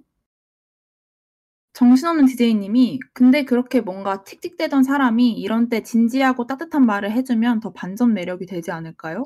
아 근데 진짜 그럴 것 같아요. 제가 지금 생각을 해봤거든요. 평소에 굉장히 막 장난치고 틱틱대고 막 막 하는 것 같은 사람이 내가 필요할 때 되게 따뜻한 말을 진심으로 해주면 그게 좀 더 와닿지 않을까요? 맞아요. 뭔가 저렇게 변할 만큼 되게 '나한테 많은 말을 이야기를 해 주고 싶겠구나.'라는 생각이 들 수도 있을 것 같아요. 맞아요. 뭔가 원래 따뜻하고 뭐 이런 말을 잘하는 사람이면 그런 말을 들었을 때 '아 그래 얘는 원래 따뜻한 애니까.'라고 생각하게 되는데 뭔가 나에 대해서 그렇게 따뜻하게 대해 주지 않았던 친구가 필요한 순간에 따뜻하게 말을 해 주면 ' 이 정도로 나를 생각하고 있었나?' 이런 생각이 들 것 같아요. 음. 뭔가 맞아요. 되게 고마울 것 같은데요 오히려? 고마울 수도 있을 것 같아요. 생각하세요? 너무 막 뭔가 너무 많은 생각을 안 하셔도 괜찮을 것 같아요. 맞아. 맞아요. 정 진짜 정말로 그 버들님의 그 진심과 본심이 나쁜 것이 아니라면 그 어떤 말을 해도 어떤 행동을 해도 상대방이 어 나쁘게 받아들이지 않을 거라고 저는 생각합니다. 근데 그게 만약에 어 어떡하죠? 저 말을 어떻게 해야 되는지 지금 잘 모르겠는데 그러니까 그게 잠시만. 그럼 이 순간에 댓글 한번 읽어 봅시다. 너무너무 위로가 되었다고. 그런데 꾸미는 말도 꾸미려는 노력이 많이 들어간 것 같아서 더 위로가 될 수도 있을 것 같아요. 감사합니다. 이렇게 해 주셨고 정신없는 디제이님이 솔직하게 사실 공감이 되는 부분에서만 공감을 해 주고 말을 들어주는 것만으로도 상대방에게는 위로가 되는 것 같아요 라고 해 주셨어요. 근데 정말 들어주는 것만으로도 위로가 될 때도 있잖아요. 그리고 댓글을 읽다 보니까 하려던 말이 생각이 났는데 만약에 내가 위로를 해준 말이 그 사람에게 오히려 상처가 되거나 쪼끔 더 뭔가 그 심연 속으로 뭐라고 해야 되죠? 그 걱정 속으로 빠져들게 되는 순간이 을 나로 인해서 만들어지게 되면 그땐 또 그거대로 진심으로 사과를 하면 괜찮아지는 수도 있다고 생각해요. 그러니까 뭐든 간에 진심이 굉장히 중요한 것 같다는 생각이 드네요. 맞아요. 진심이 정말 어 그 순수한 의도였다면 어 정말 오해를 하셨더라도 상대방이 언젠가는 꼭 알아줄 거라고 저는 생각합니다. 그렇죠. 그리고 사람이 진심으로 얘기를 하는데 그거를 무시하는 사람은 정말 거의 없을 것 같아요. 맞아요. 그리고 그러면 그 사람이 나쁜 거지 그거를 얘기한 사람이 나쁜 건 아니에요. 맞아요. 그리고 버들의 친구님도 "적절한 순간에 사과를 잘 하는 것도 관계를 지속함에 있어 정말 중요한 것 같아요."라고 해 주셨는데 저는 정말 이게 진짜 중요하다고 생각해요. 적절한 순간에 맞아요.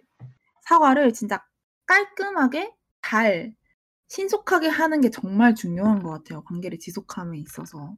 맞아요. 내가 내가 잘못했다는 걸 인정을 하고 상대방이 기분 나빴을 수도 있다는 걸 인정을 하는 만큼 상대방을 배려하는 것 또한 없잖아요. 그쵸.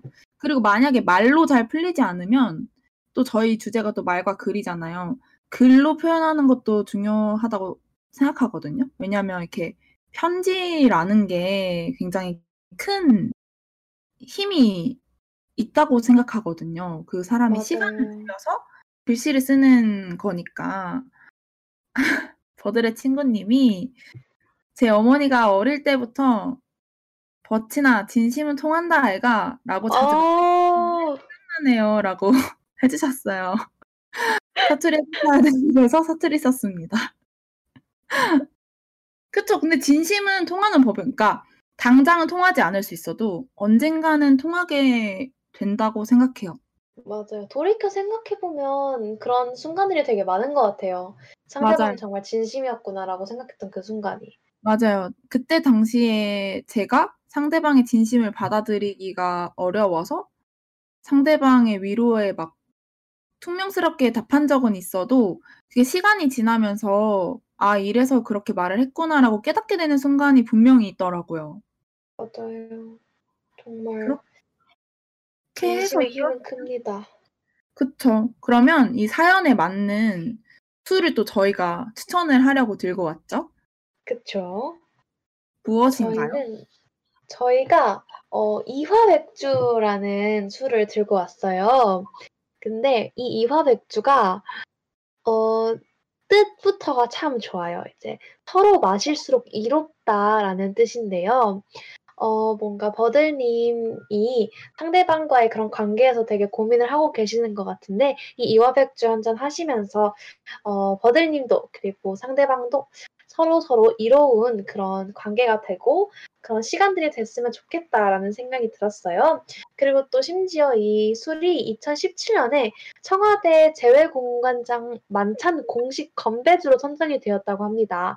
이제 청와대라고 하면 우리나라 최고 기관이잖아요. 그리고 뭔가 공신력이 쪼끔 있다고 여겨지는 곳이고 그리고 그만큼 인정을 받는 술이니까 한번 이 술의 기운을 받아 보셔서 어 용기 있는 한마디를 건네시거나 아니면 용기 있게 본인의 진심을 표현하시는 그런 순간이 왔으면 좋겠습니다.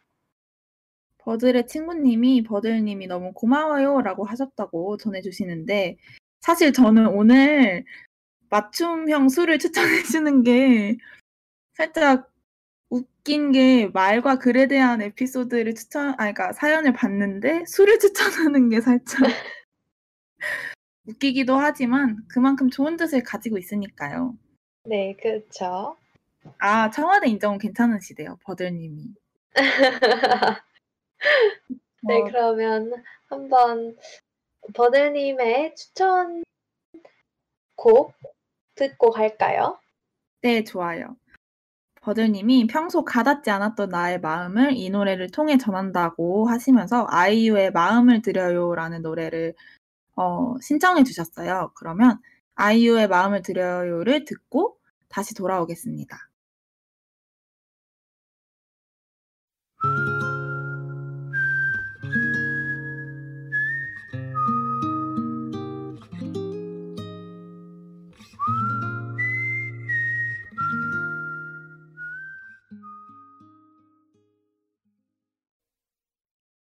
네 아이 마음을 드려요 듣고 돌아왔습니다. 두 번째 사연을 소개할 차례인데요. 제가 한번 읽어 볼게요. 그렇 사랑할 좋아요. 때 님이 보내주신 사연인데 "사랑할 때 저는 모든 건 다 말과 글에서 비롯된다고 생각해요. 내가 당신을 얼마나 사랑하는지 느끼는 그 마음도 중요하지만 결국 사랑을 한다면 그니까 사귀는 사이라면 그 마음이 가서 닿아야 하잖아요. 전달하는 그 수단은 결국 말과 글이니까요. 말이 아다르고 어다르다고 하는데 이 말이 정말 잘 들어맞는 관계가 사귀는 사이인 것 같아요.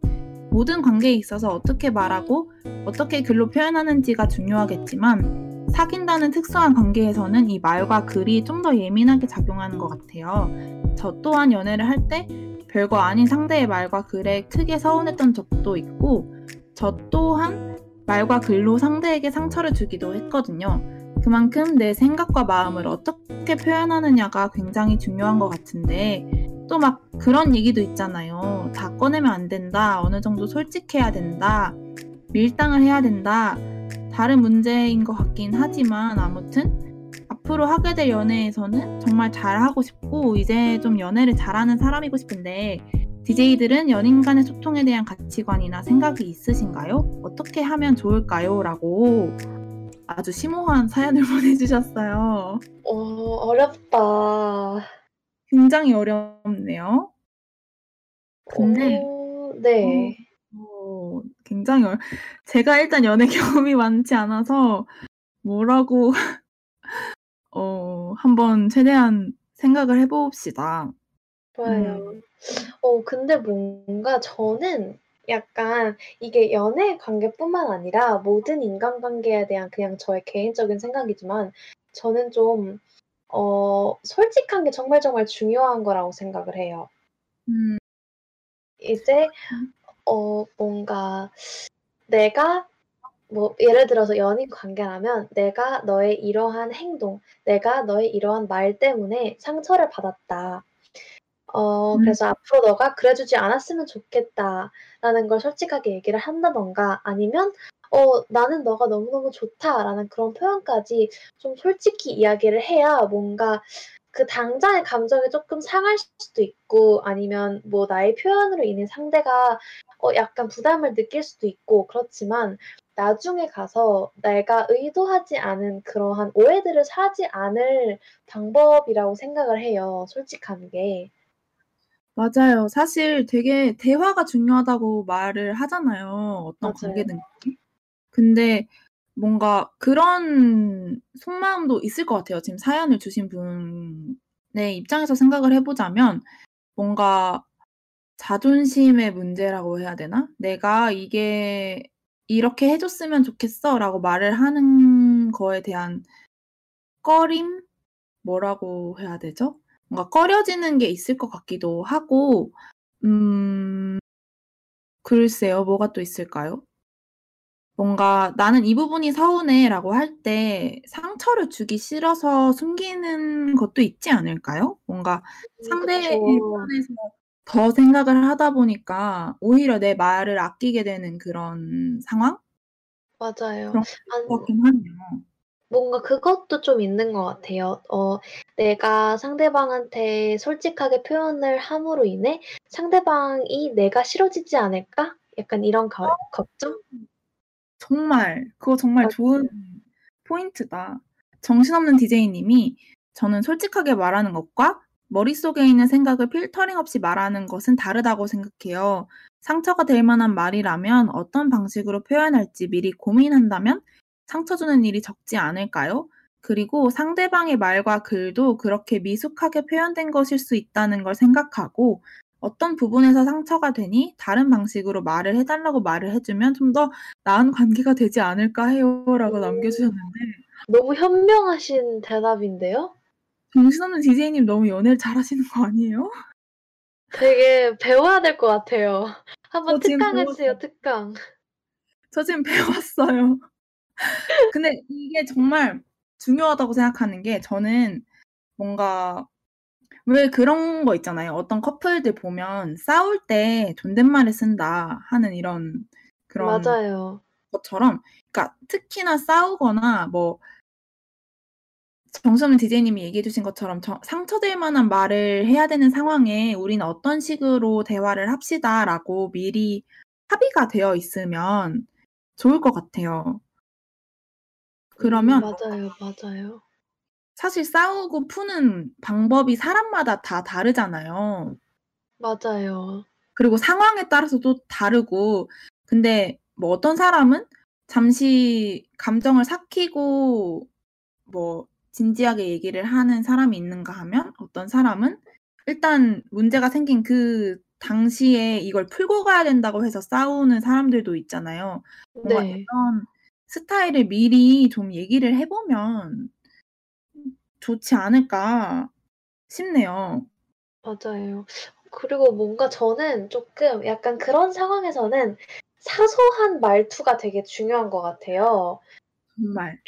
조금 약간 작은 말투 하나? 뭔가 저는 예전에 일했던 적이 있었는데 어 제가 만났던 분이 약간 조금 본인이 기분이 상하면 조금 상황을 비꼬는 그런 말투? 약간 그런 말투가 있었어요. 그래서 어머. 막 진짜 뭐뭐 제가 예를 예를 들어서 일이 있어서 연락을 못 했다면 뭐 "어 좀 바빴나 보네?" 약간 이런 식으로? 어머. 근데 이게 진짜 딱 보면 기분도 나쁜데 약간 쪼끔 뭔가 저 사람이 화났다는 그런 느낌을 받으면서 되게 무서워지는 그런 것도 있고 네 솔직 저는 네. 진짜 '뭐지? 싸우자는 건가?' 이런 생각이 들거든요. 뭔가 그렇게 쪼끔 어 사소한 말투 하나하나 내가 화났다는 걸 표현하는 거는 저는 그건 괜찮다고 생각을 하거든요. '내가 너의 이런 행동 때문에 화가 나고 서운했어.'라는 걸 표현을 하면 괜찮은데 그런 말투를 조심을 해서 표현을 한다면 상대방도 어 네 아까 정신없는 디제이님이 얘기한 것처럼 '상대방도 쪼끔 상처를 덜 받지 않을까.'라는 생각이 듭니다. 그러니까요. 마침 정신없는 디제이님이 또 저는 연애를 못해서 못하지만 아닌 것 같지만 어쨌든 싸울 때 용용체 말 끝을 용용 용으로 끝내는 그런 용용체를 쓰면 좀 마음 안 상하게 싸울 수 있는 것 같더라고요 해 주시는데 아 연애 귀엽다. 잘하시는데요? 연애 너무 잘하시는데요? 귀엽다. 진짜 뭐 이럴 때 서운했어요. 아 내가 지난번에 그러지 말라고 몇 번을 말했어요. 아 너무 귀엽다. 화가 날 수 있나요? 화가 못날 것 같은데. 그리고 버들의 아 친구분이 너무 귀엽다. 할리스 커피를 갔는데 어떤 커플이 화난 표정으로 들어오는 거예요. 근데 앉자마자 카톡으로 대화하는 거 보고 '저런 방식의 갈등 해소도 좋다.'는 생각이 들었어요. 나갈 때는 두 손을 꼭 잡고 나갔다고. 근데 카톡 대화 음. 근데 저는 개인적으로 카톡 대화 하하 제가 카톡으로 엄청 크게 싸웠던 적이 있어 가지고 아. 아 근데 약간 저는 카톡을 약간 내가 말을 하기 전에 정리하는 용도로 쓰는 것 같아요. 그러니까 상대방한테 보낸다기보다 그냥 한번 내가 하고 싶은 말을 쭉 써 보고 내가 여기서 쪼끔 뭔가 사실 상대방을 배려하는 것도 있지만 나의 논리를 구축하는 그런 방법도 이어 방법 맞아요. 그런 목적도 포함되어 있고 막 '내가 여기서 쪼끔 덜 논리적으로 얘기하는 거 아닐까? 어떻게 이야기를 하면 내 내 나의 감정을 쪼끔 더잘 표현할 수 있을까? 그리고 뭐 이런 말은 쪼끔 더 기분이 나쁘지 않을까?' 그러니까 이런 걸 생각을 하는 용도로 카톡을 쓰는 거는 좀 괜찮은 것 같아요. 그런 건 좋은 것 같아요. 차링에 한숨 한이 서려 있다고 하는데 아니 버들의 친구분한테 죄송할 필요는 없고요. 근데 진짜 근데 카톡 대화를 하더라도 아예 융디 아니 어뭐 어떡하죠? 정신없는 디제이님처럼 아예 이렇게 용용체 이런 방금 건 커트할게요. 용용체 이런 뭔가 말끝을 용으로 끝내는 이런 규칙을 만들어 놓는다든가 아니면 버들의 친구님이 보신 커플처럼 대면 상황에서 카톡 대화를 하거나 뭐 이런 둘 중에 하나는 해야 되는 것 같아요. 얼굴도 안 보고 있고 뭔가 규칙도 없을 때 카톡으로 얘기를 하면 대면 얼굴을 안 어. 보고 있으니까 그 진짜 파토나요 그거는. 상호작용을 다 하게 되거든요. 그와 진짜. 살짝 주의를 해야 되지 않을까. 그 진짜 관계 파탄 나는 지름길입니다. 절대 안 됩니다. 절대 안 돼요 절대. 근 근데. 근데 이것처럼 약간 진짜 갈등을 어떻게 해소할 건지 그 방법을 어떻게 합의를 보느냐에 따라서 굉장히 또 달라질 것 같긴 해요. 맞아요. 좀 어 그래서 최대한 상대방이랑 대화를 많이 하는 게 중요한 것 같아요. 뭔가 ' 나는 이런 말들에 상처를 잘 받는다.' 아니면 '이런 말들을 해 주면 나는 더뭐 쪼끔 기분이 덜 상한다.' 이런 식으로 충분히 대화를 해 보시고 어 그 그걸 대화에서 끝내는 게 아니라 항상 기억을 하고 계시고 어 앞으로 대화를 할 때 마음껏 활용을 하시면 '관계에 쪼끔 더 좋지 않을까.'라는 말씀을 드리고 싶네요. 맞아요. 버들의 친구님도 갈등에서 오해를 양산하는 방식은 비대면으로 싸우는 거라고. 아, 근데 요즘 같은 시국이면 좀 더 주의를 해야 되겠네요. 근데 사실 뭐 이런 갈등 상황이 아니고 애정 표현도 굉장히 음 솔직한 게 좋은 것 같기는 해요. 뭔가 그치만 말을 하는 당사자 입장에서는 '나만 너무 좋아하는 거 아닌가?' 하는 생각 도들수 있을 것 같아서 음 그치만 서로 솔직하게 얘기를 하는 게 좋은 것 같다. 뭐 저 지금 저의 논리가 하나도 안 맞는데 솔직한 게 좋은 것 같네요. 맞아요. 저도 약간 어 사실 약간 그런 것도 있어요. 어 '내가 쪼끔 내가 쪼끔 더 좋아하면 어때?'라는 그런 생각? 진짜요? 네. 왜냐면 약간 쪼끔 누군가를 마음껏 저는 좋아할 수 있고 그거를 표현할 수 있는 사람이 있다는 게 참 좋은 거라고 생각을 하거든요. 왜냐면 약간 짝사랑하거나 그러면 내가 이거를 표현을 하고 싶어도 못 하잖아요. 나의. 마음이 이만큼 쌓여도 못 하고 근데 이제 일단 그 사람이 나의 연인이라는 그런 전제 하에서는 내가 이 사람에게 내가 가지고 있는 마음을 충분히 표현을 할 수 있는 것도 하나의 어 '자격이자 축복이지 않을까.' 라고 생각이 듭니다. 너무 좋은 말이다. 자격이자 축복이지 않을까. 근데 진짜 마음이 통한다는 건 진짜 기적과 같은 일인 것 같아요. 시간이 지날수록 뭔가 그런 맞아요. 순간들은 정말 '소중한 인연이 아닌가.' 하는 생각이 드는데 저는 쪼끔 뭔가 '나만 너무 좋아하는 거 아닌가?'라는 거에서 뭔가 표현에 있어서도 give and take적인 생각을 했던 것 같기는 해요. 뭔가 그러니까 버 지금 버들의 친구님도 채팅을 남겨 주셨는데 "가끔 나만 애쓴다는 생각이 들면 속상해지긴 하는 것 같아요."라고 해 주신 것처럼 뭔가 만약에 균형적으로 서로 표현을 하는 관계면 모르겠는데 한쪽이 되게 더 많이 표현을 하고 애를 쓰는 생각이 들면 쪼끔 속상하지 않을까요? 맞아요. 또 사랑의 무게를 재는 건 너무 불필요한 일인데 막상 연애를 하게 되면 쉽지 않더라고요. 근데 이것도 진짜 맞는 말이에요. 진짜 맞는 말이에요. 맞아요. 머리로는 아는데 잘 안 되잖아요, 연애라는 게. 그래서 뭔가 저도 좀 그냥 그런 생각을 해요. 나중에 생 돌이켜 생각해 봤을 때 후회 없을 선택을 하자? 음. 그냥 내가 나중에 생각했을 때 저 사람한테 뭔가 마음껏 표현도 안 하고 내가 가지고 있는 걸 다 표현하지 않으면 저는 한 쪼끔 항상 '후회를 할 것 같다.'라는 생각을 하거든요. 그래서 쪼끔 더 솔직하게 표현을 하는 편이고 맞아요. 근데 그건 진짜 맞는 것 같아요. 제가 표현을 있는 그대로 다 하지 못했을 경우랑 표현을 내가 느끼는 대로 다 표현을 했을 때를 생각했을 때 나중에 헤어지고 나면 표현을 안 한 것을 쪼끔 더 후회할 것 같기는 하네요. 정신없는 디제이님이 "령디 연애하면 상대에게 사랑을 엄청 퍼줄 것 같아요."라고 해 주셨어요. 그건 저는 저 나름대로 많이 즈어 표현하는 편이라고 생각하는데 '상대방의 입장도 이건 한번 들어봐야 하지 않을까.'라고 생각합니다. 근데 령디를 제가 개인적으로도 여 열배를 같이 하기 전에도 알 알던 사이였는데 령디는 사랑이 넘쳐요.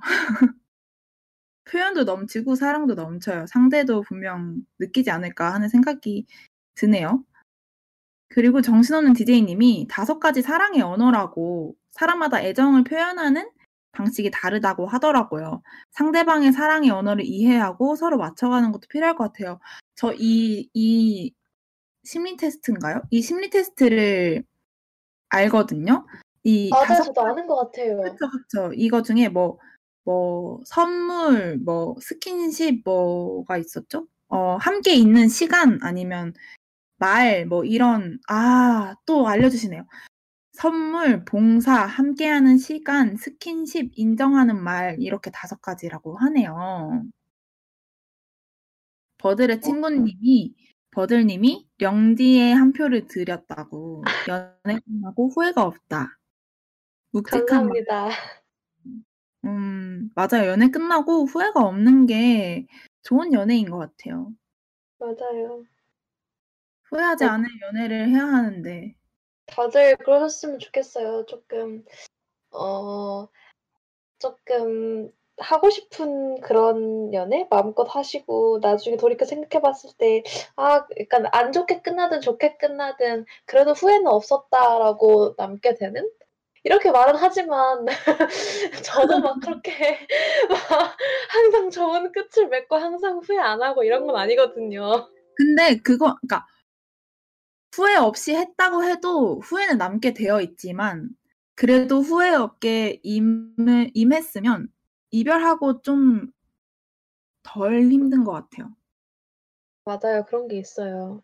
빨리 극복하는 그런 느낌? 그래서 뭔가 솔직하고 어 후회가 남지 않은 방식으로 소통을 하시고 갈등을 풀거나 하는 거에 있어서 조금 합의를 보시는 게 어떨까 하는 정리 멘트를 드립니다.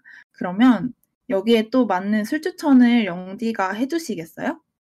아 네 좋습니다. 어 저희가 이게 사랑 그리고 연애에 관련된 그런 고민이잖아요.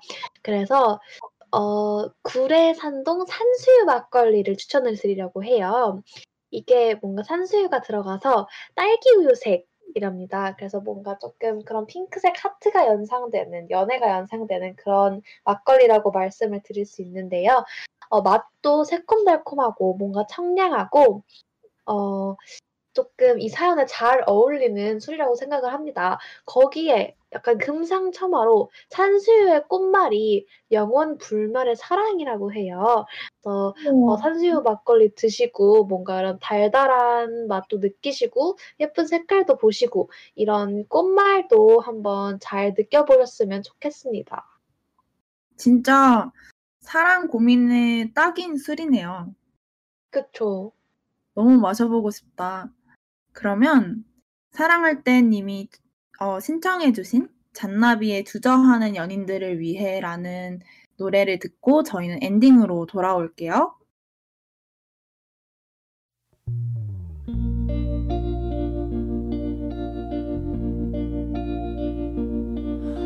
너는 읽기 쉬운 마음이야 당신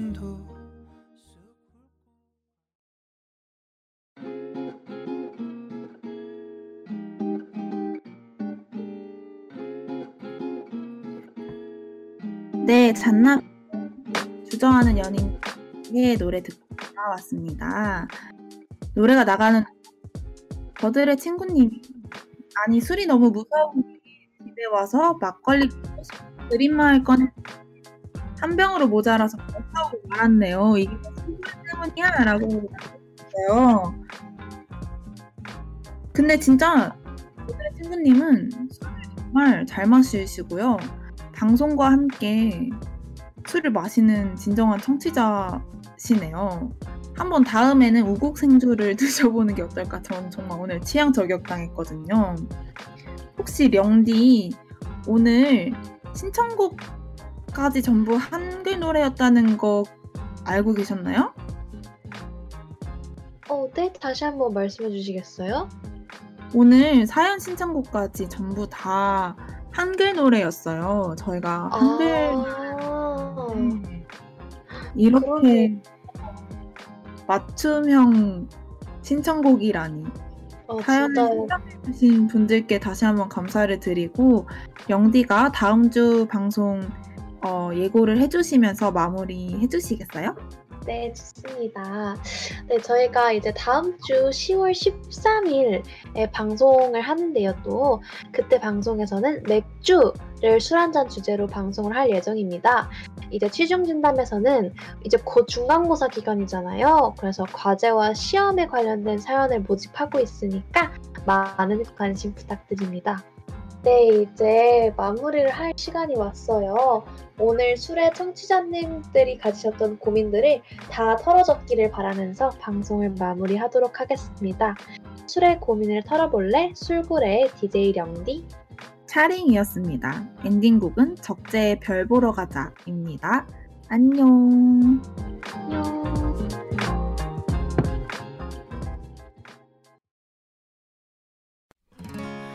긴 바람이 조금씩 불어오면은